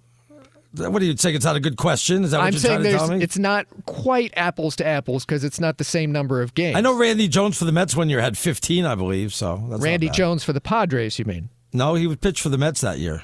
Randy Jones? Yeah, pretty Ran- sure. Randy Jones had two great years for the Padres. I don't recall him All ever right, having to- a great to- year for anyone else. I'll have to look that up. Okay, I'll have to look that do, up. please I do. will. I will. Uh, don't want to forget another team that's in Houston's division, and the Seattle Mariners won their 13th game in a row, a 10 inning win at Texas. This is the team that has the longest playout playoff drought of the four major sports. There is an additional wild card in each league. It's possible that the drought for the Mariners ends this year. yeah, he played for the Mets. I told you. No, but he didn't have 15 wins at All Star break. He had Well, two we'll see good if I'm right. Well, seasons. how do, would I remember something like that? I'll figure it out. Go ahead. Torres, help. You want to, any Benny Agbayani stories you want to share while we're on random Mets that weren't very good at any point? Ray At least he- Ordonez, you got At least anything? he was in the playoffs for the Mets, Benny Agbayani. uh, the Lakers' summer league game is over. Scottie Pippen Jr. has been on their summer league team. He had 11 points in about 20 minutes tonight. Shareef O'Neal in about 10 minutes had six points as the Lakers beat Dallas. And also in the summer league, Keegan Murray's been great first rounder for Sacramento. Did not play in their game tonight, but the Houston first rounder in that contest, Jabari Smith, did play. Four of 15 shooting, 12 points, 12 rebounds as Sacramento beat the Rockets. By the way, Sacramento, one of those teams like Seattle that's been almost two decades without getting into the postseason. Now he was terrible for the Mets. I must be thinking yeah, about somebody else. by the way, else. Arnie Spanier said he had 15 wins at the All Star break. He had eight wins over two years. For I the must be thinking about somebody else. This is Fox I Sports hate you Radio. guys. Aaron Torres, Arnie I hate Spanier you. coming up. No more Randy Jones talk. I That's hate next. you. Welcome back, everybody. Hour four, Fox Sports Radio. Aaron Torres, Arnie Spanier, Arnie in for Jason Martin. Should mention 20 minutes from now, as always, our buddy Bernie Fratto will join us. He'll be hosting straight out of Vegas, top of the hour. By the way, I was thinking about Bobby Jones was the pitcher. Okay, but you said was- Randy Jones. Who but he was but he was only fifteen and nine for the Mets, so he couldn't have had fifteen wins at the All Star break. So, So you just you talking about. butchered every element. I did. I butchered. I butchered the whole damn thing. Yeah, so you said Randy Jones. When you was thought, Bobby Jones. You said you thought Randy Jones may have had the MLB record for most wins at the All Star break. Yes. He was a Met, and you guessed it was 15. He combined to go 8 and 18 in two years as a pitcher But Bobby Jones was fifteen and nine for the Mets that year, but he couldn't have had fifteen wins at All Star break. So, So basically, you have no idea what you're talking I have no idea what the hell I'm talking. And that's your team, so that's bad. So it was a long time ago. What do you want from me? Yeah. So what's so, how you enjoying being back on this Saturday night? Everything good so far? So good. Yeah, it's good. You know, four hours still a grind. You know, it's very tough when you do a four-hour show, but nobody's uh, nobody's crying for us. That's for sure. Absolutely not. Uh, by the way, Arnie will be back with Plank tomorrow around Yes. uh, 11 p.m. Eastern, 8 Pacific. I'll be in for uh, George Reister with Dan Beyer. Oh, look at you getting a little Sunday action. Good for you, making you work Sunday finally. action. Yeah, how about that? Making You've been taking a lot of days off. You don't do much around here. I'll tell you, you know, I, I will say this. This was the summer. Um, I felt no guilt about taking too many Saturday. I took uh, one off for a wedding, one for a bachelor party, and then this week was family vacation. Spent uh, eight days in beautiful Fort Lauderdale, Florida. So So get out of here. You have some fun down there or what, huh? I did. It was a family trip. It definitely, apparently, it's a big spring break spot. I had no idea because I had a buddy like, "Oh yeah, I, I went on spring break there back in the day." I'm like, "Yeah, well, I'm with my mom and my in-laws, so uh, you know, we're going to bed at like 10 o'clock every night." But uh, it was relaxing, man. We were. yeah, go ahead. No, no. I was going to say because you know you're speaking about going down to the beach. I have my wife convinced because we're going to go to Aruba. It looks like uh, in November. Are you? Yeah, we're going to She go to Aruba. trip? Well, she, she, it's her trip, really. We're going because of her and because of her work. And I told her that the beach we're going to is a topless beach. Really? So yeah, she's nervous about that. So So you just flat out lied to her, or is that the truth? no, it's not the truth, but you know I'm willing to go to one. You, I bet you are. I mean, why you got to scare your wife like that? that? That's not very nice. What um?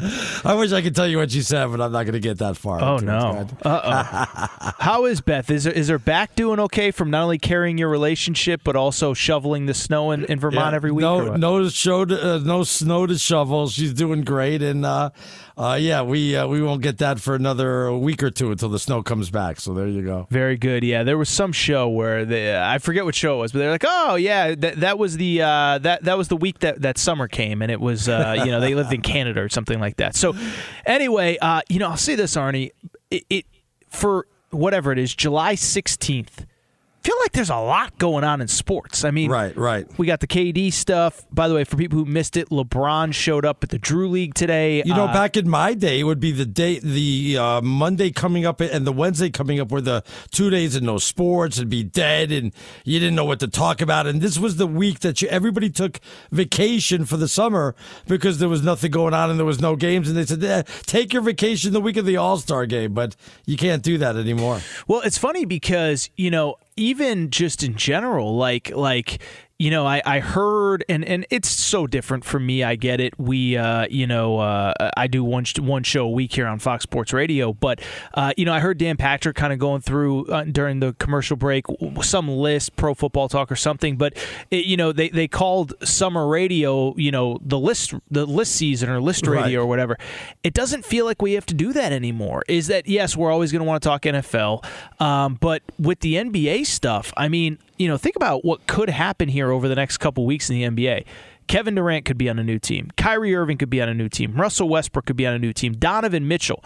That's like four guys that are all stars, and we're talking about post. You know, July 15th here. We're not talking about July 1st, the day of free agency. We're talking about July, late July into August. We could have Right. moves like this, Arnie. And we still haven't figured out what's going to go on with the rest of the Pac 12. You know, there's going to be news before the start of the college football season. At least I think there's going to be where they're going to say, okay, the Pac 12 and the Big 12 have decided to merge, or the Pac 12 decided to add these teams, or whatever goes on. Um, you know that uh, I think there's going to be some news. I guess Gavin Newsom was pretty upset at UCLA um, for just leaving uh, like that to the Big Ten, and he was upset about that. Yeah, I saw that story. You sent it yesterday for people who missed it. Gavin Newsom, obviously the governor of California. Um, basically, the reason being, Arnie, and I know you know this, but for our audience that might not be as familiar, UCLA, of course, University of California at Los Angeles. Is part of the UC uh, school system, which is Yeah. basically no different than any other state, right? Uh, University, you know, Alabama has University of Alabama at Tuscaloosa, where Nick Saban coaches. They have UAB, University of Alabama at Birmingham. So UCLA and UC Berkeley are part of the same school system, and so it's interesting because UCLA, it's kind of like that old term, you know, cut off, what is it, cut off your nose despite your face or whatever like that. And UCLA looked out for its own best interest, but a school that's within its own school system with the same board of regents, the same people essentially running this, and not the individual schools, but the school system. Um, there's some people that are upset politically. Now, Yeah, but there's other schools in the UC system that are not in the same division, like a, a UC Riverside and, and schools like that. They don't. They're not in the. I know, but they weren't in the same San conference, Diego. though. You know, Yeah, right, right. So, so, you know, so I guess what I'm trying to say is I don't think anything legally can be done, but it's clear that there's some upset people about this. And what I'll say is, uh, you know, with the with the Pac-12 stuff, I think i i- that part is interesting. But I'm telling you, man, I'm still interested from the Big Ten and SEC perspective. Now, I know it was reported this week that the SEC is not going to be adding anybody. I get all that. But what I would also say is all it takes is Notre Dame saying we're going to the Big Ten. And for people who don't know, Notre Dame, uh, their TV contract isn't coming up in the not too distant future. Their TV contract is actually up right around the time that the Big Ten contract is up. Um, and so, you know, they have to make a decision on their future, not necessarily the second, but coming up here pretty soon. And so I guess what I'm trying to say is I know the focus, especially I know you being an Arizona guy, you're obviously always going to worry about what's best for the Wildcats. But, you know, all it's going to take is Notre Dame saying, you know what, it's time. We got to go to the Big Ten. And then we could see a potential another round of realignment within those power conferences. Right, but I don't think they're going to say that. I think they're going to stay as independent. So we're not going to get anything settled there, which means the Pac-12 will go have to go ahead and, um, you know, just say, okay, we got to survive. Let's go ahead and get UNLV and San Diego State and do what we can, or let's merge with the Big 12. There's the, that's the only really two options they have right now, and I'm not sure the Big 12 really wants them to merge. Though a merger and making them into like a super what would it be, 20 teams or 22 teams? I'm not even sure how many it would be right now. I'm so confused. Um, might be a way to combat the Big Ten and the SEC. Um, you got to give a lot of pieces of the pie to a lot of teams out there, but um, you got to do something to keep up with the Joneses. That's the only thing I could think of right now. Yeah, I don't. Uh, it's crazy because I don't really think it makes that much of a difference. I mean, you can, and, and I've said this on, on this show with Jason, is you can get 20 teams in the Big 12 or the ACC or whatever. It's still not. It's not a super conference. Not the way that the SEC and the Big Ten are. Because the first of all, the consolidation of power. There's just so many more good teams in both the Big Ten and the SEC, but also just the money difference. I mean, you know, we're talking about, uh, you know, somewhere between 80 to 100 million dollars per Big Ten team going forward. Um, and the ACC right now is locked into a contract that's going to pay them like 30 to 35 million over the next couple years. So it's not saying that 30 35 million you can't run an athletic department on, but you just talk about uh, you know financially everything that can be done. And then I think the other thing that we have to remember too um, is that we now live in a world where players get paid. And so I, I, know NIL doesn't come from the schools specifically. It comes from obviously, you know, local businesses and boosters and things like that. But I think that's another element of it as well, is that now the Big Ten just has more money and the SEC has more money where they can spend on whatever. They're not as reliant on booster money, and that booster money can go to the players. You would think there'd be booster money in the Pac 12 also. I mean, there's some pretty uh, good, successful people that have come from Berkeley and well, Stanford and let, UCLA. Let jump USC. in on that. Yeah. I'll tell you this. I, I got this on good authority um, from someone at Stanford because so so when when all of this happened and everybody really wasn't certain what was the future of the S uh, uh, of the Pac-12. excuse yeah. me. Um, you know, there there was talk that like. Is Stanford going to kind of scale back some of the, the, the power sports, right? Like, does Stanford really want to get in the business of, of players making hundreds of millions, hundreds of thousands, if not millions a year? Well, they remember they wanted to disband the uh, the volleyball team, and I know a lot of people don't think that's a big deal, but they they sent a lot of uh, people to the Olympics from men's volleyball. You know? Yeah, and so I, I bring it up because I talked to somebody at Stanford that was like, you know, there's this thought out there that people want to stop, you know, to de-emphasize athletics here at Stanford, and he told me the exact opposite. He's like, if we ever get serious about NIL we got some boosters that I don't care if you're in the SEC, I don't care if you're in the Big Ten. We got some boosters that could put us in a position that we could we could compete with anybody. Oh, I could for imagine. The best players. Yes, I could imagine. I mean, what Silicon Valley and the billionaires that have graduated from Stanford. Oh, geez, I could. But if you're going to do that, wouldn't you think that the Ivy League schools would get a lot of NIL money too? There's so many smart people that graduate from there also. Yeah, but the the, the Ivy League schools aren't competing at the highest level. Stanford No. is, I guess, in theory right now. Um, but it'll be interesting. It'll be interesting. What would you say out of everything besides the Arizona Wildcats inevitably making the playoff? Of course, uh, what has you most excited about college football this year? Well, just I mean, just the matchups. I mean, it's always about the matchups. It's the fact that we're not going to have these rivalries any longer. So I'm going to have to enjoy the next two years with Oklahoma and Texas in the Big 12, and with UCLA and USC in the Pac 12, and um, that's it. After the next couple of years, we're not going to have that anymore, and then we won't know college football the way we really don't know college football the way it used to be anyway. But then it will really be a, a change of a game. Are you one of these people that just kind of accepts, hey, this is this is what it is, and whatever? Are, let me let me even rephrase. Yeah, nothing I can do about it. But yeah, go are you? And and that's how I feel too. Is that I'm I'm there's nothing I can do about it, so I can sit here and whine and complain, or I can just accept it. But I do think that a lot of what makes college football so great is the rivalry and is the tradition. I know everybody rolls their eyes when you talk about tradition and all that stuff. I, I do think college football is going to be losing some of that when we get to these, you know, these changes that are coming, and then also any changes in the future where maybe Well, you- we do have twenty. Uh, But you know better than me, though, and we haven't even discussed this, and I'm sure nobody really wants to hear this right now anyway. But it could be a good thing for college basketball. I just don't know what's going to happen to the Pac-12. Well, you know, self-preservation for my Arizona Wildcats, but we're we're a dominant team. Where are we going to go? Is it is it going to be like ten teams from the Big Ten and eight teams from the SEC? And you know, uh, how's that going to affect college basketball? I'm waiting to see. We haven't even thought about that. Well, I, I, I would say this. I don't think it's going to be a positive. And you know, Jeff Goodman actually reported this uh, this week. Is that I think you know in the not too distant future, you know, one first of all, if, if the if the Big Ten and the SEC get past sixteen, like to twenty. I think that there just gets a point where they just hold their own postseason, where they don't need to have a quote oh, unquote wow. college football playoff. They just have a top four from the SEC play the top four of the Big Ten or whatever. But you know, there's already talk about what does it mean for the NCAA tournament, and would those would those power conference schools cut out some of the smaller schools? So uh, I'll say this: there, there's clearly a lot to be decided here in the coming weeks, months, and years. And I think, as you said to start the segment, I think it all kind of starts with what's next for the schools that remain in the Pac-12. Do some of them go to the Big 12? Do they all stay together? Do they add teams? Uh, it remains to be seen. And but- of course, the Irish. But what would you want to do if you're a Notre Dame fan? And what do you want to do if you're Notre Dame? You're getting a lot of money from NBC, but then again, you could certainly get a lot of money from any of those other leagues. Well, I think the the thing with Notre Dame, what's crazy, Arnie, though, really quick, and and you know we we do have Bernie coming up, but um, Jason and I looked it up on air, and I was kind of blown away by this, Arnie. Is I think we all think that Notre Dame has this incredible deal with NBC. What did I just tell you that the Big Ten's going to make in a couple years? About seventy-five to eighty million dollars a year. Right, up to a hundred million possibly. But go ahead. Notre Dame makes fifteen million dollars from their NBC deal.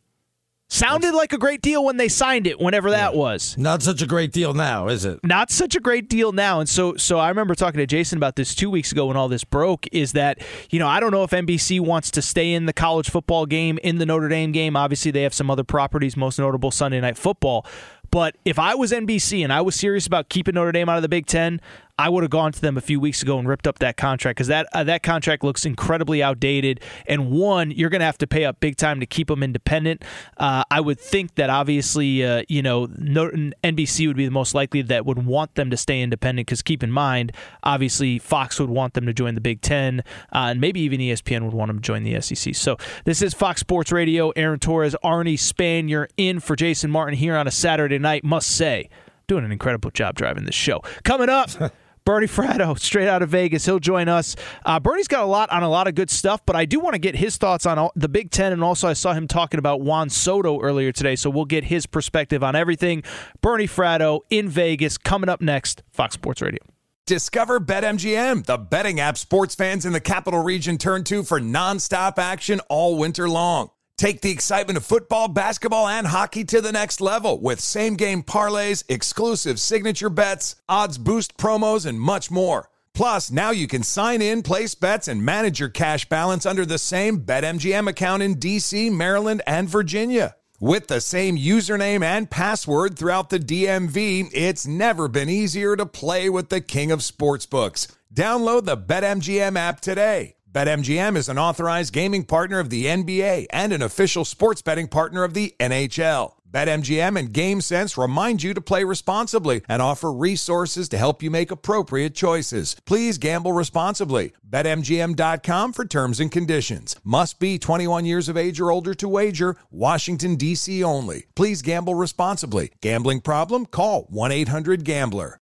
Welcome to 500 Greatest Songs, a podcast based on Rolling Stone's hugely popular, influential, and sometimes controversial list. I'm Brittany Spanos. And I'm Rob Sheffield. We're here to shed light on the greatest songs ever made and discover what makes them so great. From classics like Fleetwood Mac's Dreams to the Ronettes' Be My Baby, and modern day classics like The Killer's Mr. Brightside. Listen to Rolling Stone's 500 Greatest Songs on the iHeartRadio app, Apple Podcasts, or wherever you get your podcasts.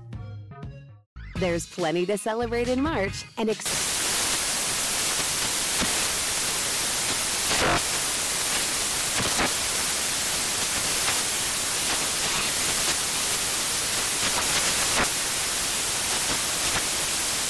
Craft Month with the perfect pizza at home class from Craftsy. And anytime is right to listen to iHeartRadio's iHeart Country Radio. Discover more shows and movies for free.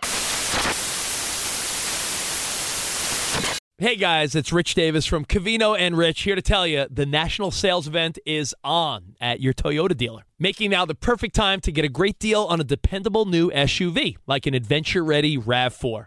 Available with all wheel drive, your new RAV4 is built for performance or any terrain from the road to the trails. And with plenty of passenger and cargo space, plus available tech like wireless charging, you and your entire crew could stay connected. Or check out a stylish and comfortable Highlander with three spacious rows of seating for up to eight passengers. And with available features like the panoramic moonroof, you could sit back and enjoy the wide open views with the whole family. Plus, both RAV4s and Highlanders are available in hybrid models, so no matter what your style, you could drive efficiently and save on gas. So visit your local Toyota dealer and check out amazing national sales event deals on RAVs, Highlanders, and more when you visit buyatoyota.com. Toyota, let's go places. All right, Arnie.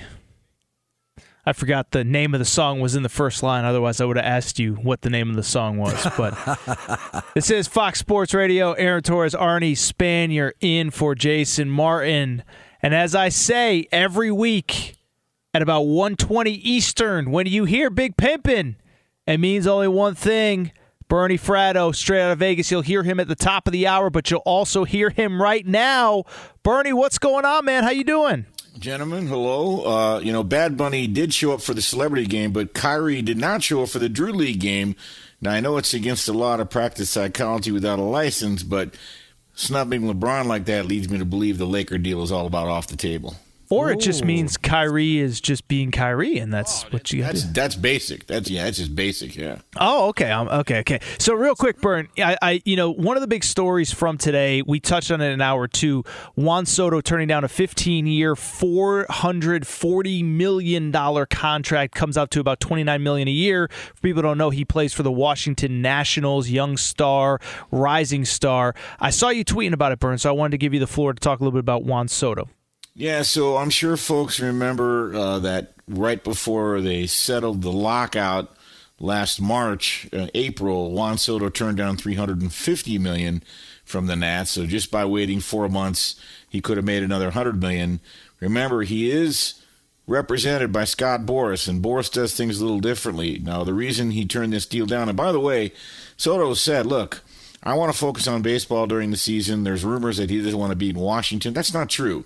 Number one, the deal is heavily backloaded, and there are several money deferrals that I don't think Boras likes. Secondly, the average average uh, the annual average annual value of the contract is only twenty nine million a year, and that that figure will get old fairly quickly.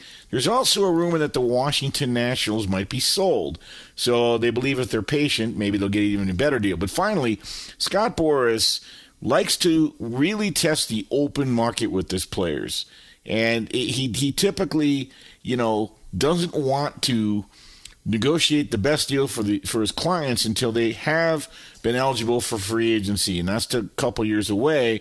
But I talked to a source today that I trust and said, mark your calendar. Boras will not only push for a $500 million deal plus when Juan Soto uh, files for free agency, but he'll get it. Well, how long would it take for him to get traded? Don't they have him under contract for another two uh, team control for two more years? They do, and they're not going to trade him. Mike Rizzo may have said that.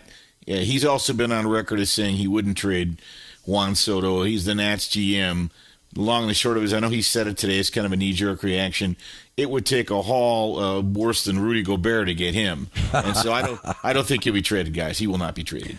Burn, one quick thing before we get to Vegas as well. Uh, obviously, uh, you know, one thing Arnie and I were talking about right before we brought you on, you know, the future of the Big 12, the future of the Pac 12 in college sports. Uh, this week, the SEC came out and said that as of right now, they're, they're content with 16 teams. Obviously, the 16 would be including Oklahoma and Texas when they join. Uh, do you get any sense that the Big, t- the Big 10 will go beyond the 16 that they now have with UCLA and USC? Of course, keep in mind, Bernie worked in Michigan for 20 years, knows that area of the country really well. I do now, uh, because since we talked last week, I have checked a couple of things out.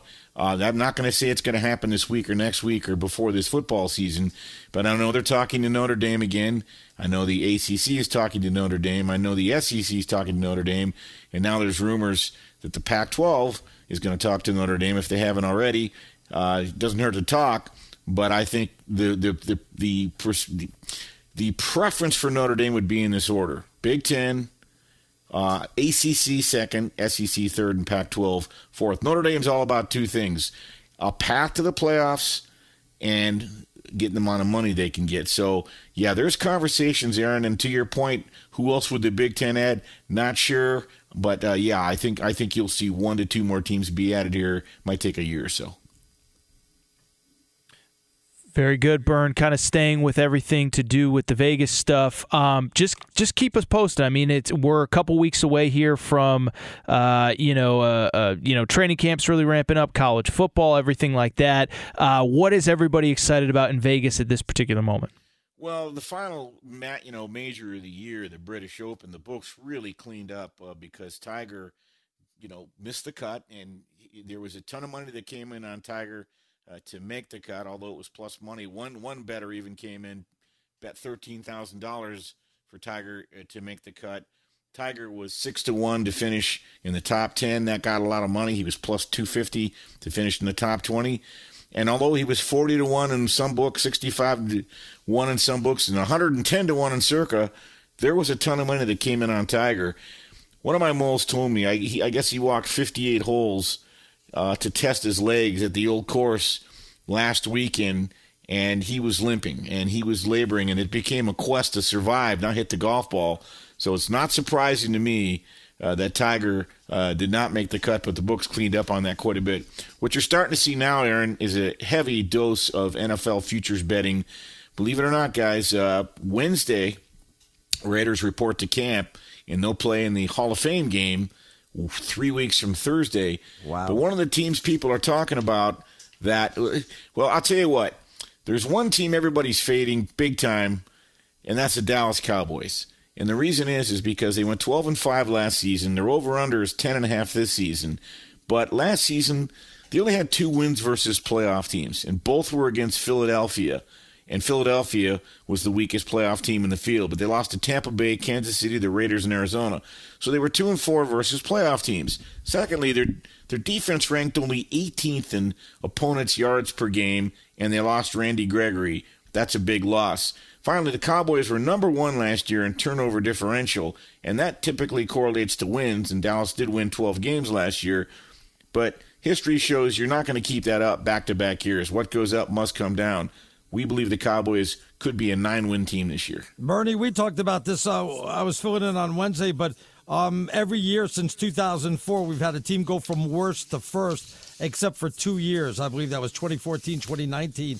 Um, this year, who are we looking at for worst to first, and what kind of odds can we get? Yeah, good question, Arnie. And by the way, we had two teams in 2018, so there's a bit of a parallel. One of those teams were the Bears, who went 12 and 4. First year coach Matt Nagy, he came in to work with Mitch Trubisky. One trendy bet here in Vegas is the New York Giants at 8 to 1. Now, here's why. And by the way, they're in the same division as Dallas. The NFC East is very weird. No one's produced a repeat champion there since 2004.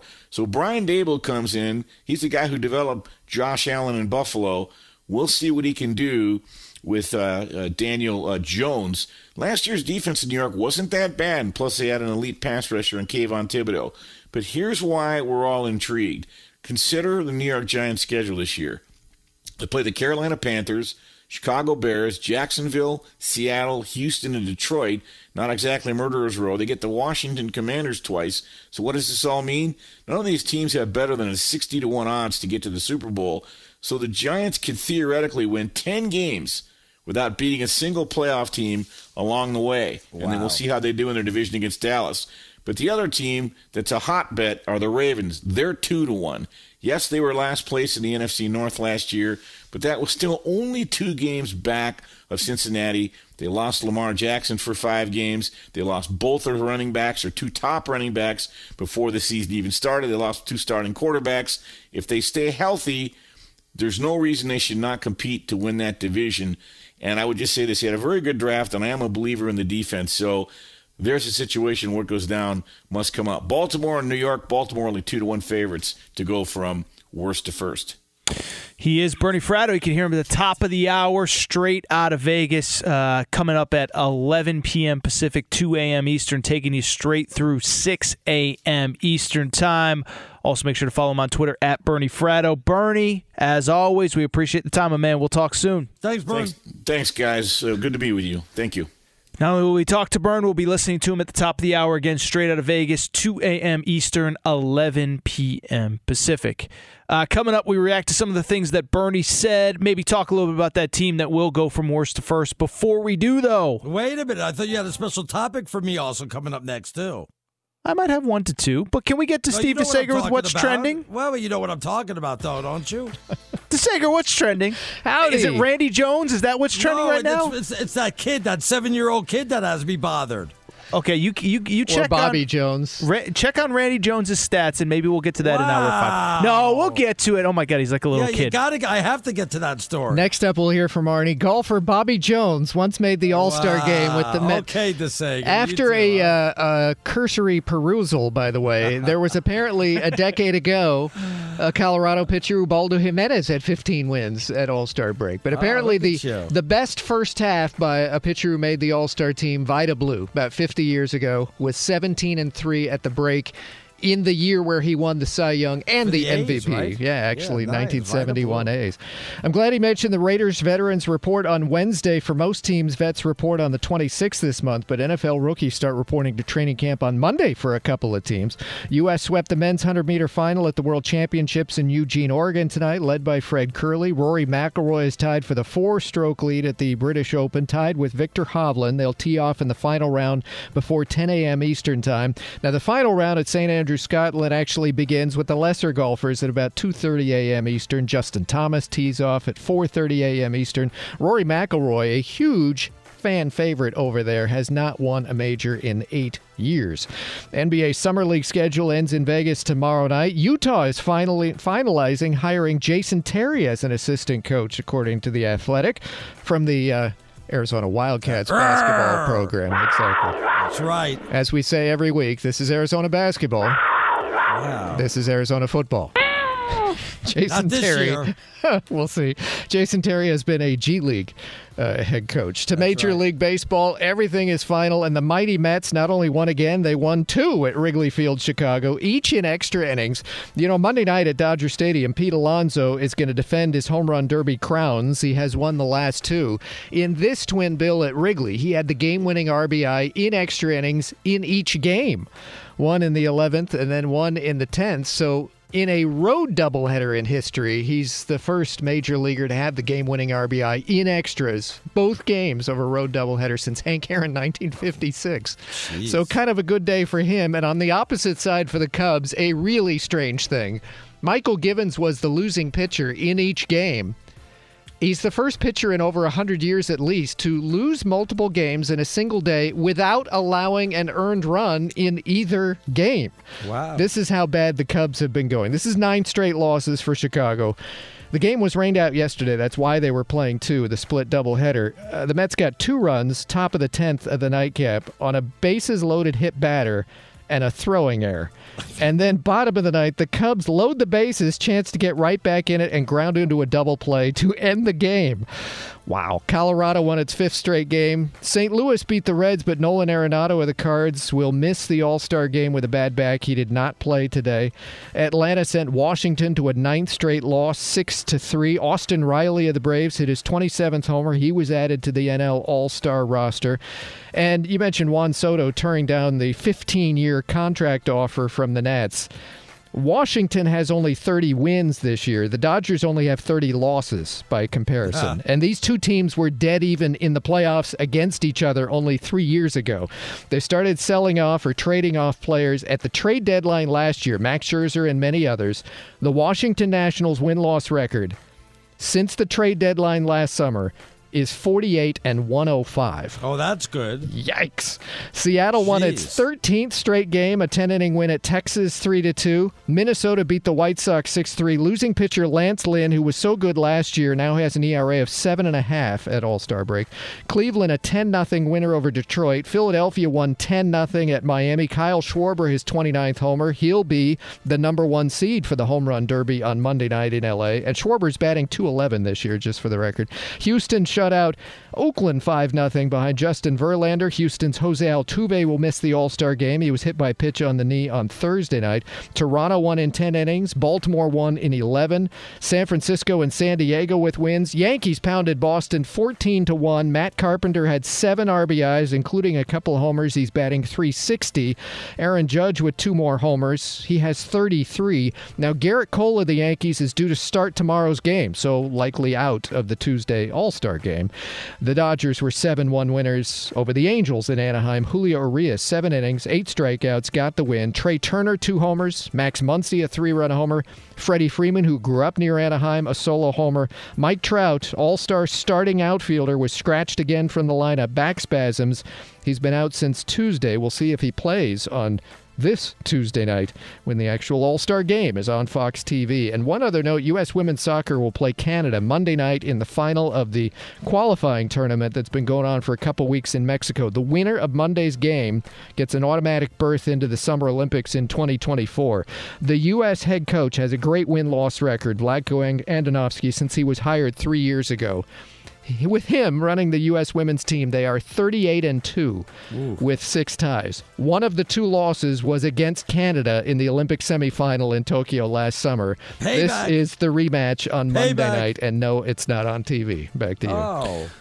Thank you, Steve DeSager. This is Fox Sports Radio, Fox Sports Saturday. Aaron Torres, Arnie Spanier in for Jason Martin. Really quick, Jason chimes in. He says, You can tell Arnie and Aaron are brothers. They fight each other but love each other. Thank you, family, for the last four hours of sports chat, love, and respect for both of you. Wow. Thank you, Jason. I appreciate that. So, Jason, thank you, as Arnie just said. And because I love you like a brother, because I'm a nice guy, and nice guys finish last, I will allow you to talk about this story that you have been bugging me about all day. Well, no, I just, uh, well, first of all, it was a viral video. I'm I know this is an audio medium, but Uh, continue. Of, of uh, what was it, like an eight year old, nine year, uh, like it looked like eight year old basketball game. I mean, an eight year old kid's basketball game.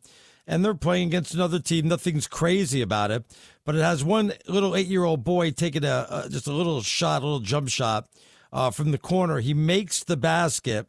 And then he immediately goes down to the court and pretend like he's sleeping, kind of like the way Steph Curry, who made a basket, uh, put his hands together and put his head on his hands like he was sleeping. And then Steph Curry actually tweeted in um, something to the effect of he has him sleeping or something like Went that. Went to sleep on him. I got the he went to sleep on him, or, or yeah, on that.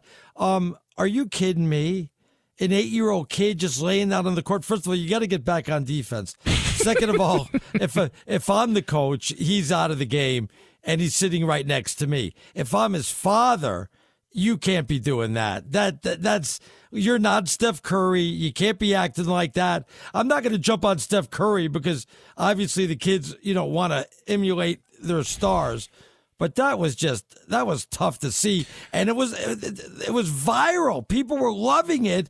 You can't do something like that when you're seven or eight years old. You've got to teach the kids more respect and more sportsmanship than doing something like that. I I actually am disappointed that Steph Curry supported that type of action. I, I didn't like it at all. So, okay, so to be clear, this is a kid who made, first of all, it was like a two foot jump shot.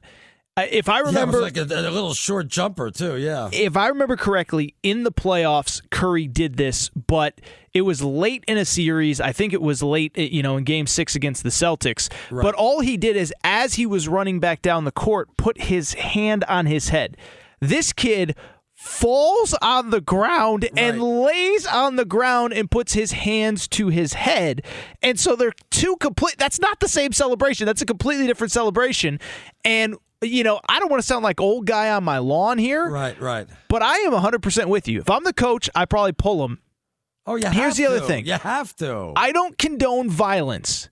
But if somebody did that to me in a game, oh, they're getting a, a, a foot to the face. I, Now, I'm wait a sorry. now we're talking about some eight-year-olds now. So, Well, but, um, they're getting I an eight year old foot to the face if I'm an eight year old playing against them. I could see people getting upset about it, but that was just completely disrespectful. I, I don't, and people are loving it on the internet. They're liking it. They're retweeting it. It was completely disrespectful. I can't believe anybody would condone that. Yeah, the world that we live in. The world that we live in. Um, yes, this kid took a jump shot and then immediately falls on the floor and does the Steph Curry um, asleep. Arnie Spanier, incredibly, is not asleep despite it being well past his bedtime. This is Fox Sports Radio. Aaron Torres, Arnie Spanier, in for Jason Martin. One more segment to come, and then, of course, Bernie Fratto following us at the top of the hour. This is Fox Sports Radio. Welcome back, everybody. Fox Sports Radio. Arnie, do we still call it Fox Sports Saturday, considering that half of uh, the country is now into Sunday? I don't know how to. How... Fox Sports Weekend. How about that? It is Fox Sports Weekends. Yes. Uh, Arnie Spanier in for Jason Martin. Should mention Arnie back 11 p.m. Eastern Time tomorrow with Chris Plank. I will be in at uh, 5 p.m. Eastern, 2 p.m. Pacific with Dan Beyer filling in for George Reister. Uh, Arnie, first of all, had a good time, man. It was good to catch up. Absolutely. But quick show today. Fast four hours. No doubt about that. Faz, it's what happens when you work with a, a great co-host like me. Although you do every week with Chris Plank, so Absolutely. and I and I he work, has a golden mic. What's wrong with you? I know. Uh, you have um, a uh, yeah. You got that. Uh, I got nada. Don, give us a little music. Put us in the mood. Arnie, we usually do picks in this segment. Not very much going on this week, uh, unless you have some. Uh, some Well, a couple things. First of all, I, I do think we're going to find out about the Deshaun Watson case on Friday, and I think the punishment is going to be six games uh, handed down by Sue Robinson. Then there'll be the appeal. I think it will get down to three games or four games, but I think we're going to hear about that this Friday. I also think. Well, go ahead. What do, what do you think is going to happen with Donovan Mitchell? I mean, uh, with uh, with that, because I'll do the Donovan Mitchell one next. I don't think Donovan Mitchell will get suspended for six games. I do think Deshaun Watson, when it's all said and done, I think it ends up being six. I don't know if it starts higher and it, it's appealed. I don't know if the appeal is denied, whatever. Uh, Arnie, you said Donovan Mitchell. This time next week, when I come on air with Jason Martin, will Donovan Mitchell be a member of the Utah Jazz or someone else? The New York Knicks. Uh, they're going to get it done. Uh, it's just going to take uh, them agreeing on it. Uh, There's no doubt he's going to leave Utah. The Knicks are the team that are going to get him. It's just how much are they going to give up in compensation. So I, I think that's going to be done by this week also. Kevin Durant, when I come on air next week, will Kevin Durant be a member of the Brooklyn Nets? Yeah, I think he will. I, I used to think that it was going to be inevitable that he was going to end up going somewhere else. I'm not. I don't believe that anymore. I think when uh, you get on the air next week, you'll see that Kevin Durant's still a Brooklyn Net, and we're not any closer to finding out a solution for him at all. How about Kyrie Irving? Will he be a member of the Brooklyn Nets? Yeah, he will be also. Uh, I don't think it's going to end up. It'll end up with the Lakers just yet.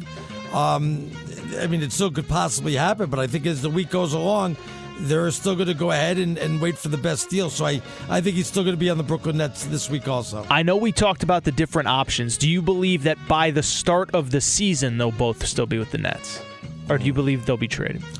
Or I least- still think that uh, you know what I, I think Kevin Durant's going to be on the Nets. I somehow feel that Kyrie's going to weasel himself off and end up with the Lakers, and then I'm not sure what the Nets are going to do after that. But yeah, I could see Kyrie weaseling his way off, and then you know, does that mean Russell Westbrook is going to have to go to the to the Nets? Is that what's going to happen, or No, what? they, they either even if he does, they would buy him out. He's not. Uh, Well, it'd be uh, you know kind of like a reunion with. Kevin Durant and Russell Westbrook. I wouldn't mind seeing that. well, then they could trade for James. Oh wait, they traded for him already and it did not work yeah, out. That's done. Yeah. Um, that, that ship sailed already. That's for sure. Yeah. I had one more question for you, but I can't really remember what it was. Uh, what else is going on? Who All Star game? I mean, NLL. You got to pick a team. Who you got? Yeah, I always go with the NL. I'm an NL guy. I know the AL has been dominant, but I'm going to go with the NL. I think there's going to be some runs in this one. So, uh, you know, it's not like in the day we used to watch and see how Fernando was going to do or how many strikeouts he's going to have. So, um, I'm going to take the NL and I'm going to take the over in that one also. Yeah, I just remember the days. You know, Randy Jones on the mound, that Oh, Mets was just- uniform. I Uh, made one mistake for crying out loud. Well, you made several. You you got the wrong guy, the wrong team, the wrong years. He wasn't good. Yeah, but that's only just one big mistake. That's all under the same uh, umbrella. All right, last one. Arizona Wildcats, when they open college football seven weeks from today, they'll be playing a Pac 12 schedule, but will they be in another conference in the future? Will that be official by then? I think the only I think what's going to happen is the Pac-12 will merge with the Big 12, um, and that's going to be the next one. I don't think that the Pac-12 wants to go ahead and go after UNLV and San Diego State and schools like that. They weren't getting a lot of money from their TV revenue anyway, so I think there's a merger that's going to happen, and uh, it will happen with the Big 12. I'll tell you what, Arnie, I think that's about all we have time for. So, first of all, thank you for coming in. Thank you, my friend. Thank you. You know, you didn't say anything crazy tonight. I'm a little disappointed. nutty? No, Nothing- yeah. nothing too crazy. But you know what? We got to get out of here. You'll be back tomorrow night with Chris Plank. I'll That's be back uh, tomorrow, 5 p.m. Eastern, with Dan Beyer. Want to get out of here? Want to thank the crew, uh, Don on the boards. We always appreciate your help. Producer Bo, Steve DeSager coming up. Bernie Fratto straight out of Vegas. He'll get you ready for all things NFL. Juan Soto, you name it. Uh, Arnie is back tomorrow with Chris Plank. I'm in at 5 p.m. Eastern again with Dan Beyer. For Arnie Spanier. I'm Aaron Torres, Fox Sports Radio. Welcome to 500 Greatest Songs, a podcast based on Rolling Stone's hugely popular, influential, and sometimes controversial list. I'm Brittany Spanos. And I'm Rob Sheffield. We're here to shed light on the greatest songs ever made and discover what makes them so great. From classics like Fleetwood Mac's Dreams to the Ronettes' Be My Baby, and modern day classics like The Killer's Mr. Brightside. Listen to Rolling Stone's 500 Greatest Songs on the iHeartRadio app, Apple Podcasts, or wherever you get your podcasts. Hey, hey, it's Malcolm Gladwell, host of Revisionist History. eBay Motors is here for the ride. Your elbow grease, fresh installs, and a whole lot of love transformed 100,000 miles and a body full of rust into a drive entirely its own. Brake kits, LED headlights, whatever you need, eBay Motors has it. And with eBay Guaranteed Fit, it's guaranteed to fit your ride the first time, every time, or your money back. Plus, at these prices, you're burning rubber, not cash. Keep your ride or die alive at ebaymotors.com. Eligible items only, exclusions apply. Infinity presents a new chapter in luxury, the premiere of the all new 2025 Infiniti QX80, live March 20th from the edge at Hudson Yards in New York City, featuring a performance by Jon Batiste. The all new 2025 Infiniti QX80 is an SUV designed to help every passenger feel just right. Be the first to see it March 20th at 7 p.m. Eastern, only on iHeartRadio's YouTube channel. Save the date at new-QX80.com. Don't miss it. 2025 QX80 coming this summer. There's plenty to celebrate in March and ex-